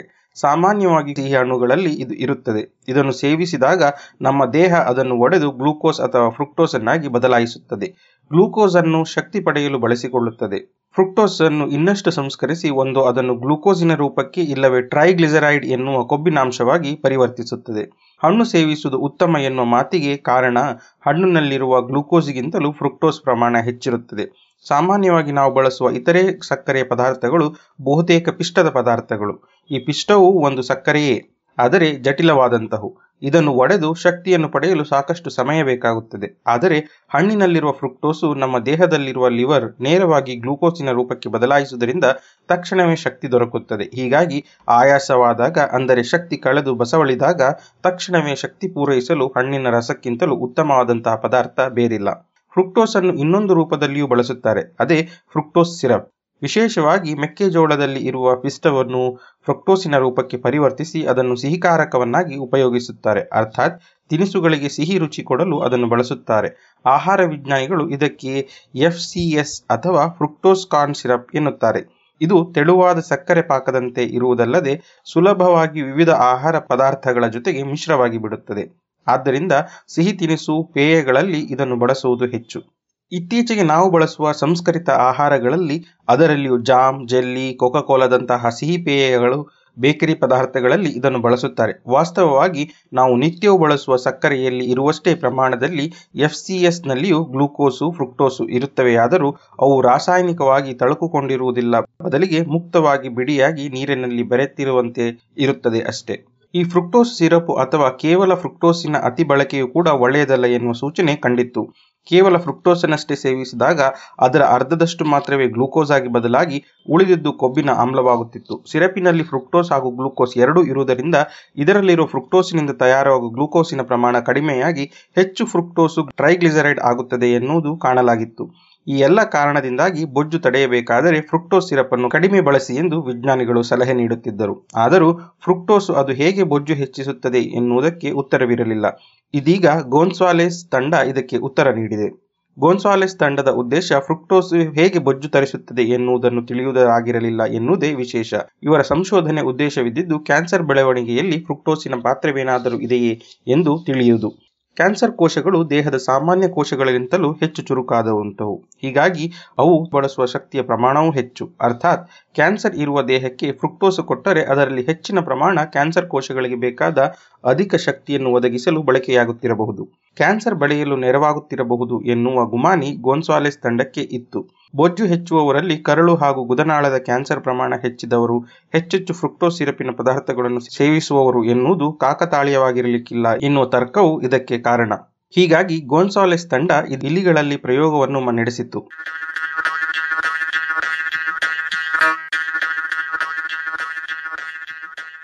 ಕರುಳಿನಲ್ಲಿ ಫ್ರುಕ್ಟೋಸ್ ಸಿರಪ್ ಹೇಗೆ ಪರಿವರ್ತಿಸುತ್ತದೆ ಎಂದು ತಿಳಿಯುವುದು ಇದರ ಗುರಿಯಾಗಿತ್ತು. ಇಲಿಗಳಿಗೆ ಹೈ ಫ್ರುಕ್ಟೋಸ್ ಕಾರ್ನ್ ಸಿರಪ್ ತಿನ್ನಿಸಿದರೆ ಏನಾದೀತು ಎಂದು ಪರಿಶೀಲಿಸಿದರು. ಅವುಗಳ ಆಹಾರದೊಟ್ಟಿಗೆ ನೀಡುವ ನೀರಿನಲ್ಲಿ ಶೇಕಡ ಇಪ್ಪತ್ತೈದರಷ್ಟು ಫ್ರುಕ್ಟೋಸ್ ಸಿರಪ್ ಅನ್ನು ಬೆರೆಸಿದರು. ಇನ್ನೊಂದು ಗುಂಪಿಗೆ ಸಾಧಾರಣ ನೀರು ಕುಡಿಸಿದರು. ಅನಂತರ ಈ ಎರಡು ಗುಂಪುಗಳ ಇಲಿಗಳ ಬೆಳವಣಿಗೆಯನ್ನು ಗಮನಿಸಿದರು. ತೂಕ ಅಳೆದರು.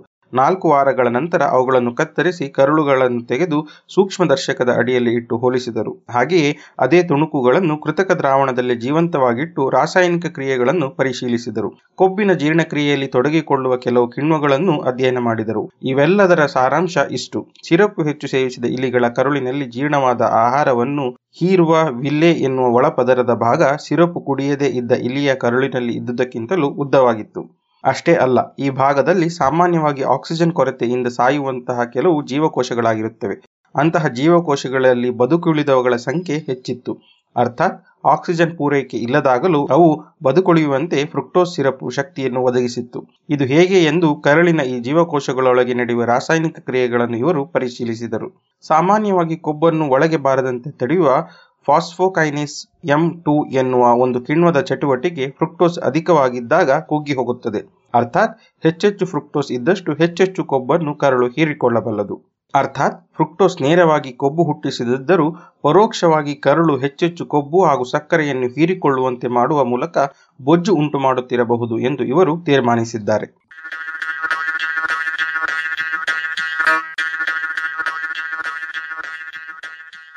ಇದು ಇಂದಿನ ಸುದ್ದಿ ಸಂಶೋಧನೆ. ರಚನೆ ಕೊಳ್ಳೆಗಾಲ ಶರ್ಮಾ, ಜಾಣಧ್ವನಿ ಶರತ್ ಬಿಜೂರು.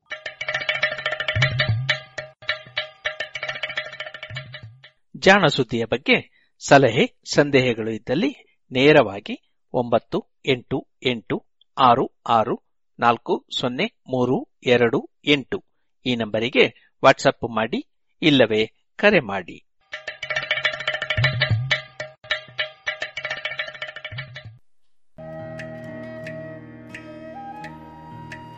ಇದುವರೆಗೆ ಜಾಣ ಸುದ್ದಿ ಕೇಳಿದಿರಿ.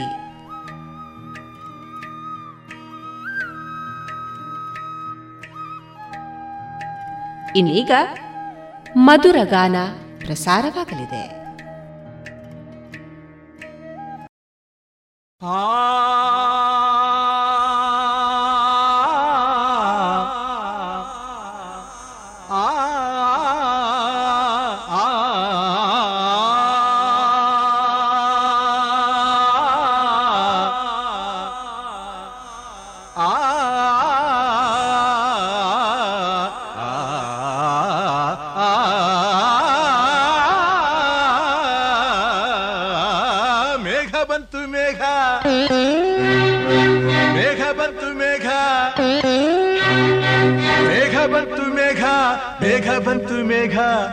ಮೇಘ ನೀಲೆಯ ಮೇಘ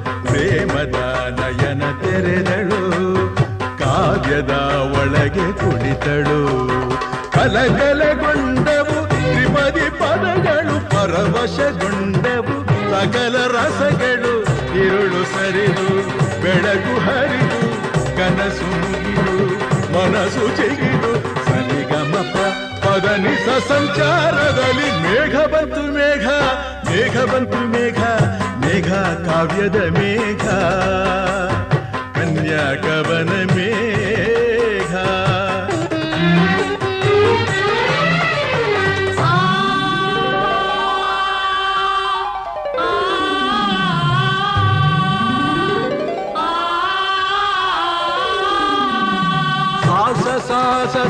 ಸ ಸ ಸರಿ ಗಮ ಗರಿ ಸನಿ ಧನಿ ಸರಿ ಸನಿ ದಪ ಮಪದ ಪದನಿ ಸಾಸ ಸಾಸ ಸ ಸ ಸರಿ ಗಮ ಗರಿ ಸನಿ ಧನಿ ಸರಿ ಸನಿ ದಪ ಗಮಪ ಗರಿ ಸಾರಿ ಗರಿ ಗರಿ ಗರಿ ಸರಿ ನಿರಿ ನಿಧನಿ ಧನಿ ದಪ ಧನಿ ದಪ ಮಪ ಸಾರಿ ಗರಿ ಗಮ ಮಮ ಗಮ ಗಮ ಸರಿ ಗ ಸರಿ ಸರಿ ಸರಿ ಸರಿ ಸರಿ ನಿರಿ ನಿರಿ ದಪ ದಾನಿ ಧನಿ ದಪ ಮ ಮಪ ದಪ ಮ ಗಮ ಪಮ ಗ ಸರಿ ಗರಿ ಗಮ ಪಮ ಸರಿ ಗರಿ ಗಮ ಪಮ ಡಿಂ ತಕ್ಕ ಝಣು ಡಿಂ ತಕ್ಕ ಝಣು ನಾದ ಮಂದಿರದ ವೇದದಿಂಚರದ ಮದುವೆ ಮಂಟಪದಲ್ಲಿ ನಲಿದವು ಲಕ್ಷ ದಕ್ಷತೆ ಪಡೆದವು ಧಾನ್ಯ ಧನ್ಯತೆ ಪ್ರೇಮ ಸಿಂಚನದ ಬಾಳ ಬಂಧನದ ಸ್ನೇಹ ಶಾಸ್ತ್ರದೊಳಗೆ ನಡೆದವು ಸಪ್ತ ಪದಿಗಳು ತಂದವು ಸಕಲ ವಿಧಿಗಳು ಋತುವಿನ ಪಥದಲ್ಲಿ ಬಾಳ ರಥವಿದೆ ಪಯಣವ ಸವೆಸಲು ಪ್ರೇಮ ಜೊತೆಗಿದೆ. ಇರುಳು ಸರಿದು, ಬೆಳಕು ಹರಿದು, ಕನಸು ಮುಗಿದು, ಮನಸ್ಸು ಚಿಗಿದು ಹರಿಗಮಪ ಪದನಿಸ ಮೇಘ ಮೇಘ ಬಂತು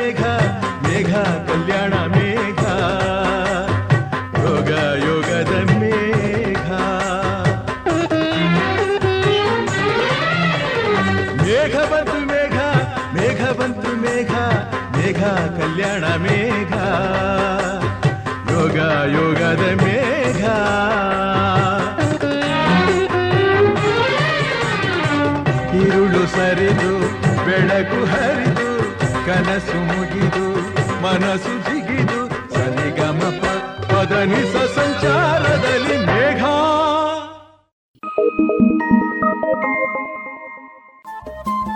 ರೇಡಿಯೋ ಪಾಂಚಜನ್ಯ ತೊಂಬತ್ತು ಬಿಂದು ಎಂಟು ಎಫ್ಎಂ ಸಮುದಾಯ ಬಾನುಲಿ ಕೇಂದ್ರ ಪುತ್ತೂರು. ಇದು ಜೀವ ಜೀವದ ಸ್ವರ ಸಂಚಾರ.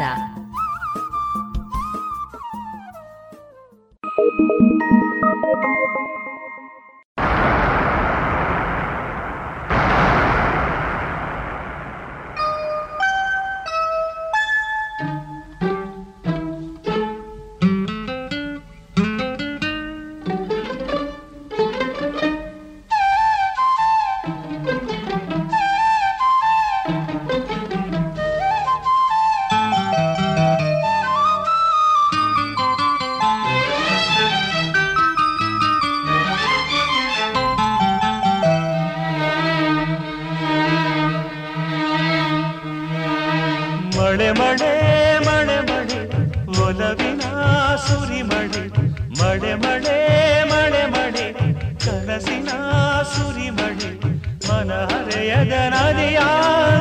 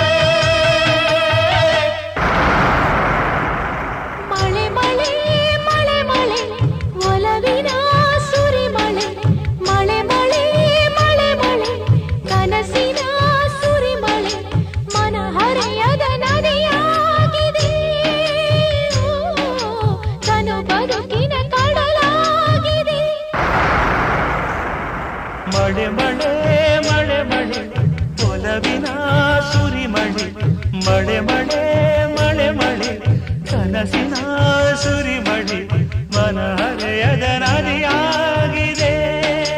ಓ, ತನು ಬದುಕಿನ ಕಡಲಾಗಿದೆ.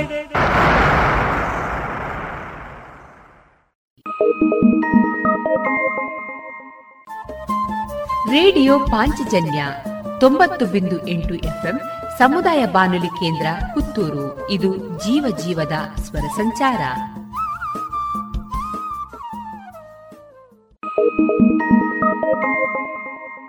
ನಂದು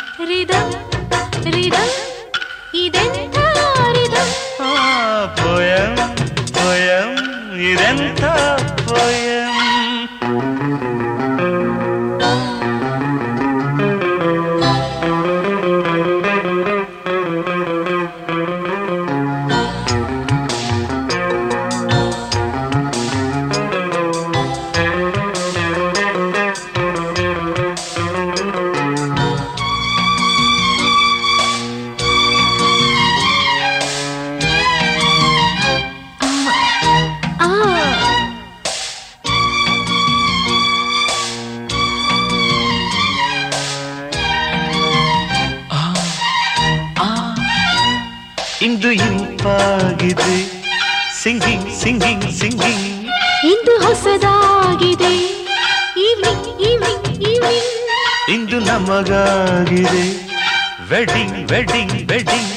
ಇಲ್ಲಿ ನಮಗೆ ಇದೆ. Wedding wedding wedding.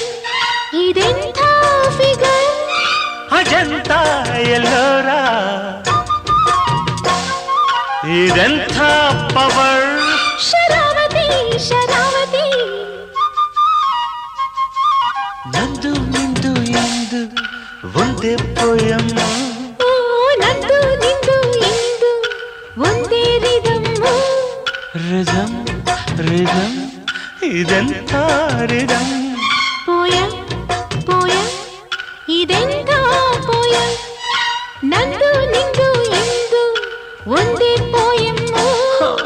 ನಂದು ನಿಂದು ಇಂದು ಒಂದೇ ರಿದಮ್ ರಿದಮ್ ರಿದಮ್ ಇದೆಂಥ ರಿದಮ್ ಪೊಯಂ ಪೊಯಂ ಇದೆಂಥ ಪೊಯಂ ಹಾ ಹಾ ಹಾ ಹಾ ಹಾ ಹಾ ಹಾ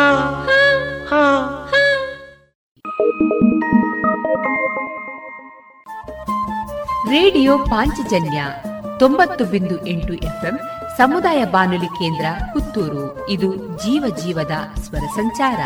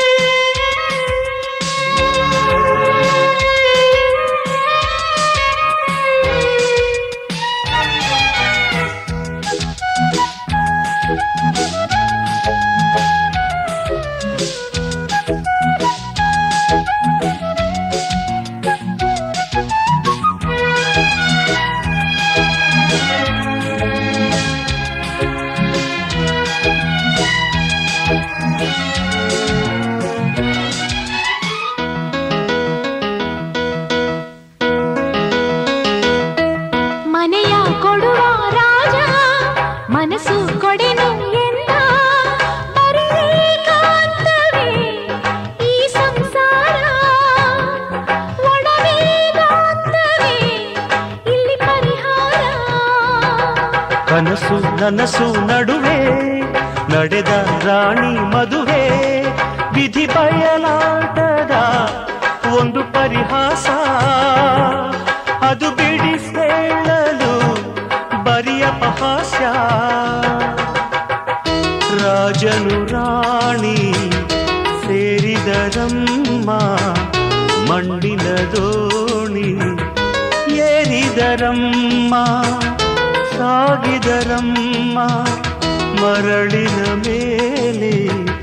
ನಡೆಯದ ದೋಣಿ ನೀರಿನ ಮೇಲೆ ಕರಗುವ ದೋಣಿ ನಂಬಿದರಮ್ಮ ಕಾಣಿಸದ ತೀರವದು ಜೀವನ ಕಡಲಿನಲ್ಲಿ. ನಂಬಿಕೆಯ ಯಾರವಿದು ಮಣ್ಣಿನ ದೋಣಿಯಲಿ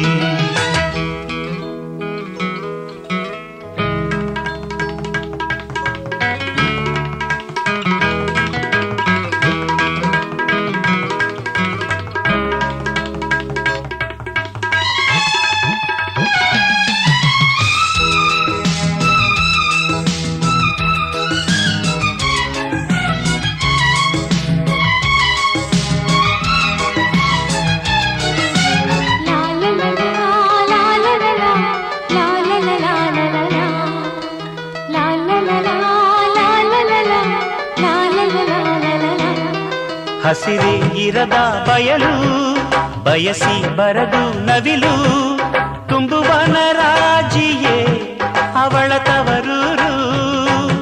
ಪ್ರೀತಿ ಅನುರಾಗವೇ ಹೆಣ್ಣ ನೆರೆಯೋರು. ಹೂವೆ ಇರದ ಕಾಡು, ರಾಗ ಇರದ ಹಾ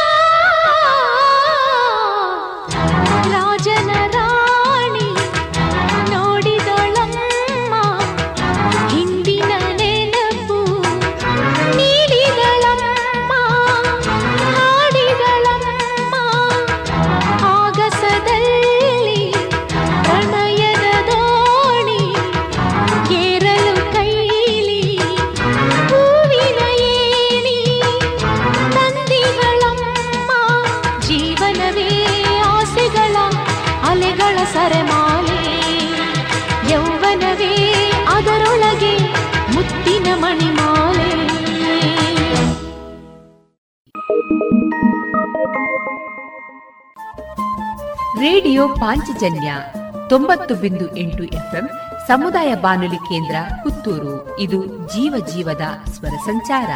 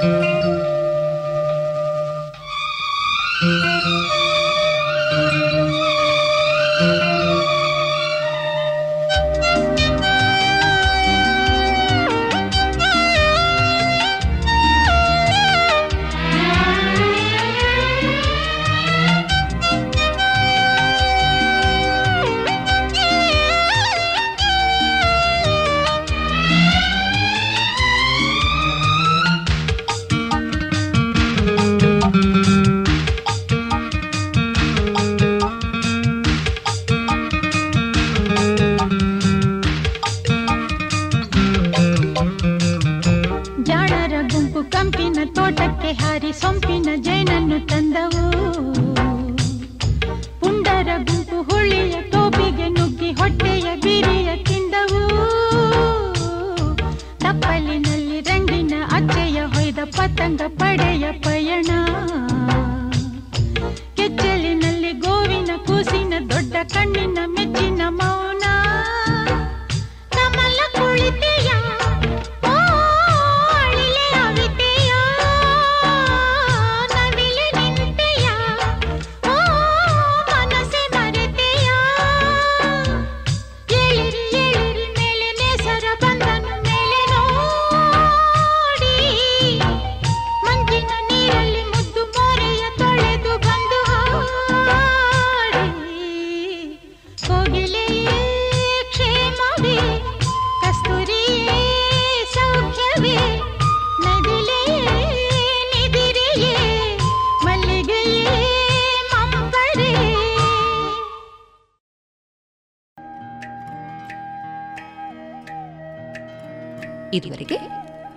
ಮಧುರ ಗಾನ ಪ್ರಸಾರವಾಯಿತು.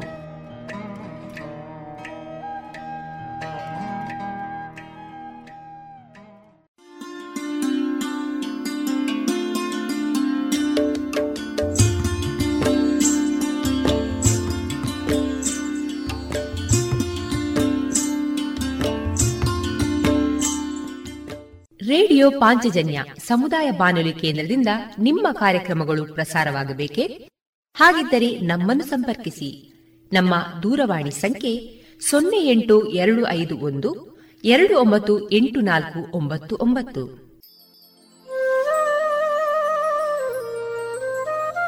ಗಮನಿಸಿ ಕೇಳುವರೆ ನಮ್ಮ ಕಾರ್ಯಕ್ರಮಗಳನ್ನು ವೆಬ್ಸೈಟ್ ಮೂಲಕ ಕೂಡ ಆಲಿಸಬಹುದು. ನಮ್ಮ ವೆಬ್ಸೈಟ್ ವಿಳಾಸ W W W dot radio Panchajanya dot com ಇಲ್ಲಿ ಆರ್ಕೈವ್ಸ್ನ ಭಾಗಕ್ಕೆ ಹೋಗಿ ಕ್ಲಿಕ್ ಮಾಡಿದರೆ ಹಳೆ ಕಾರ್ಯಕ್ರಮಗಳನ್ನು ಕೂಡ ಆಲಿಸಬಹುದು.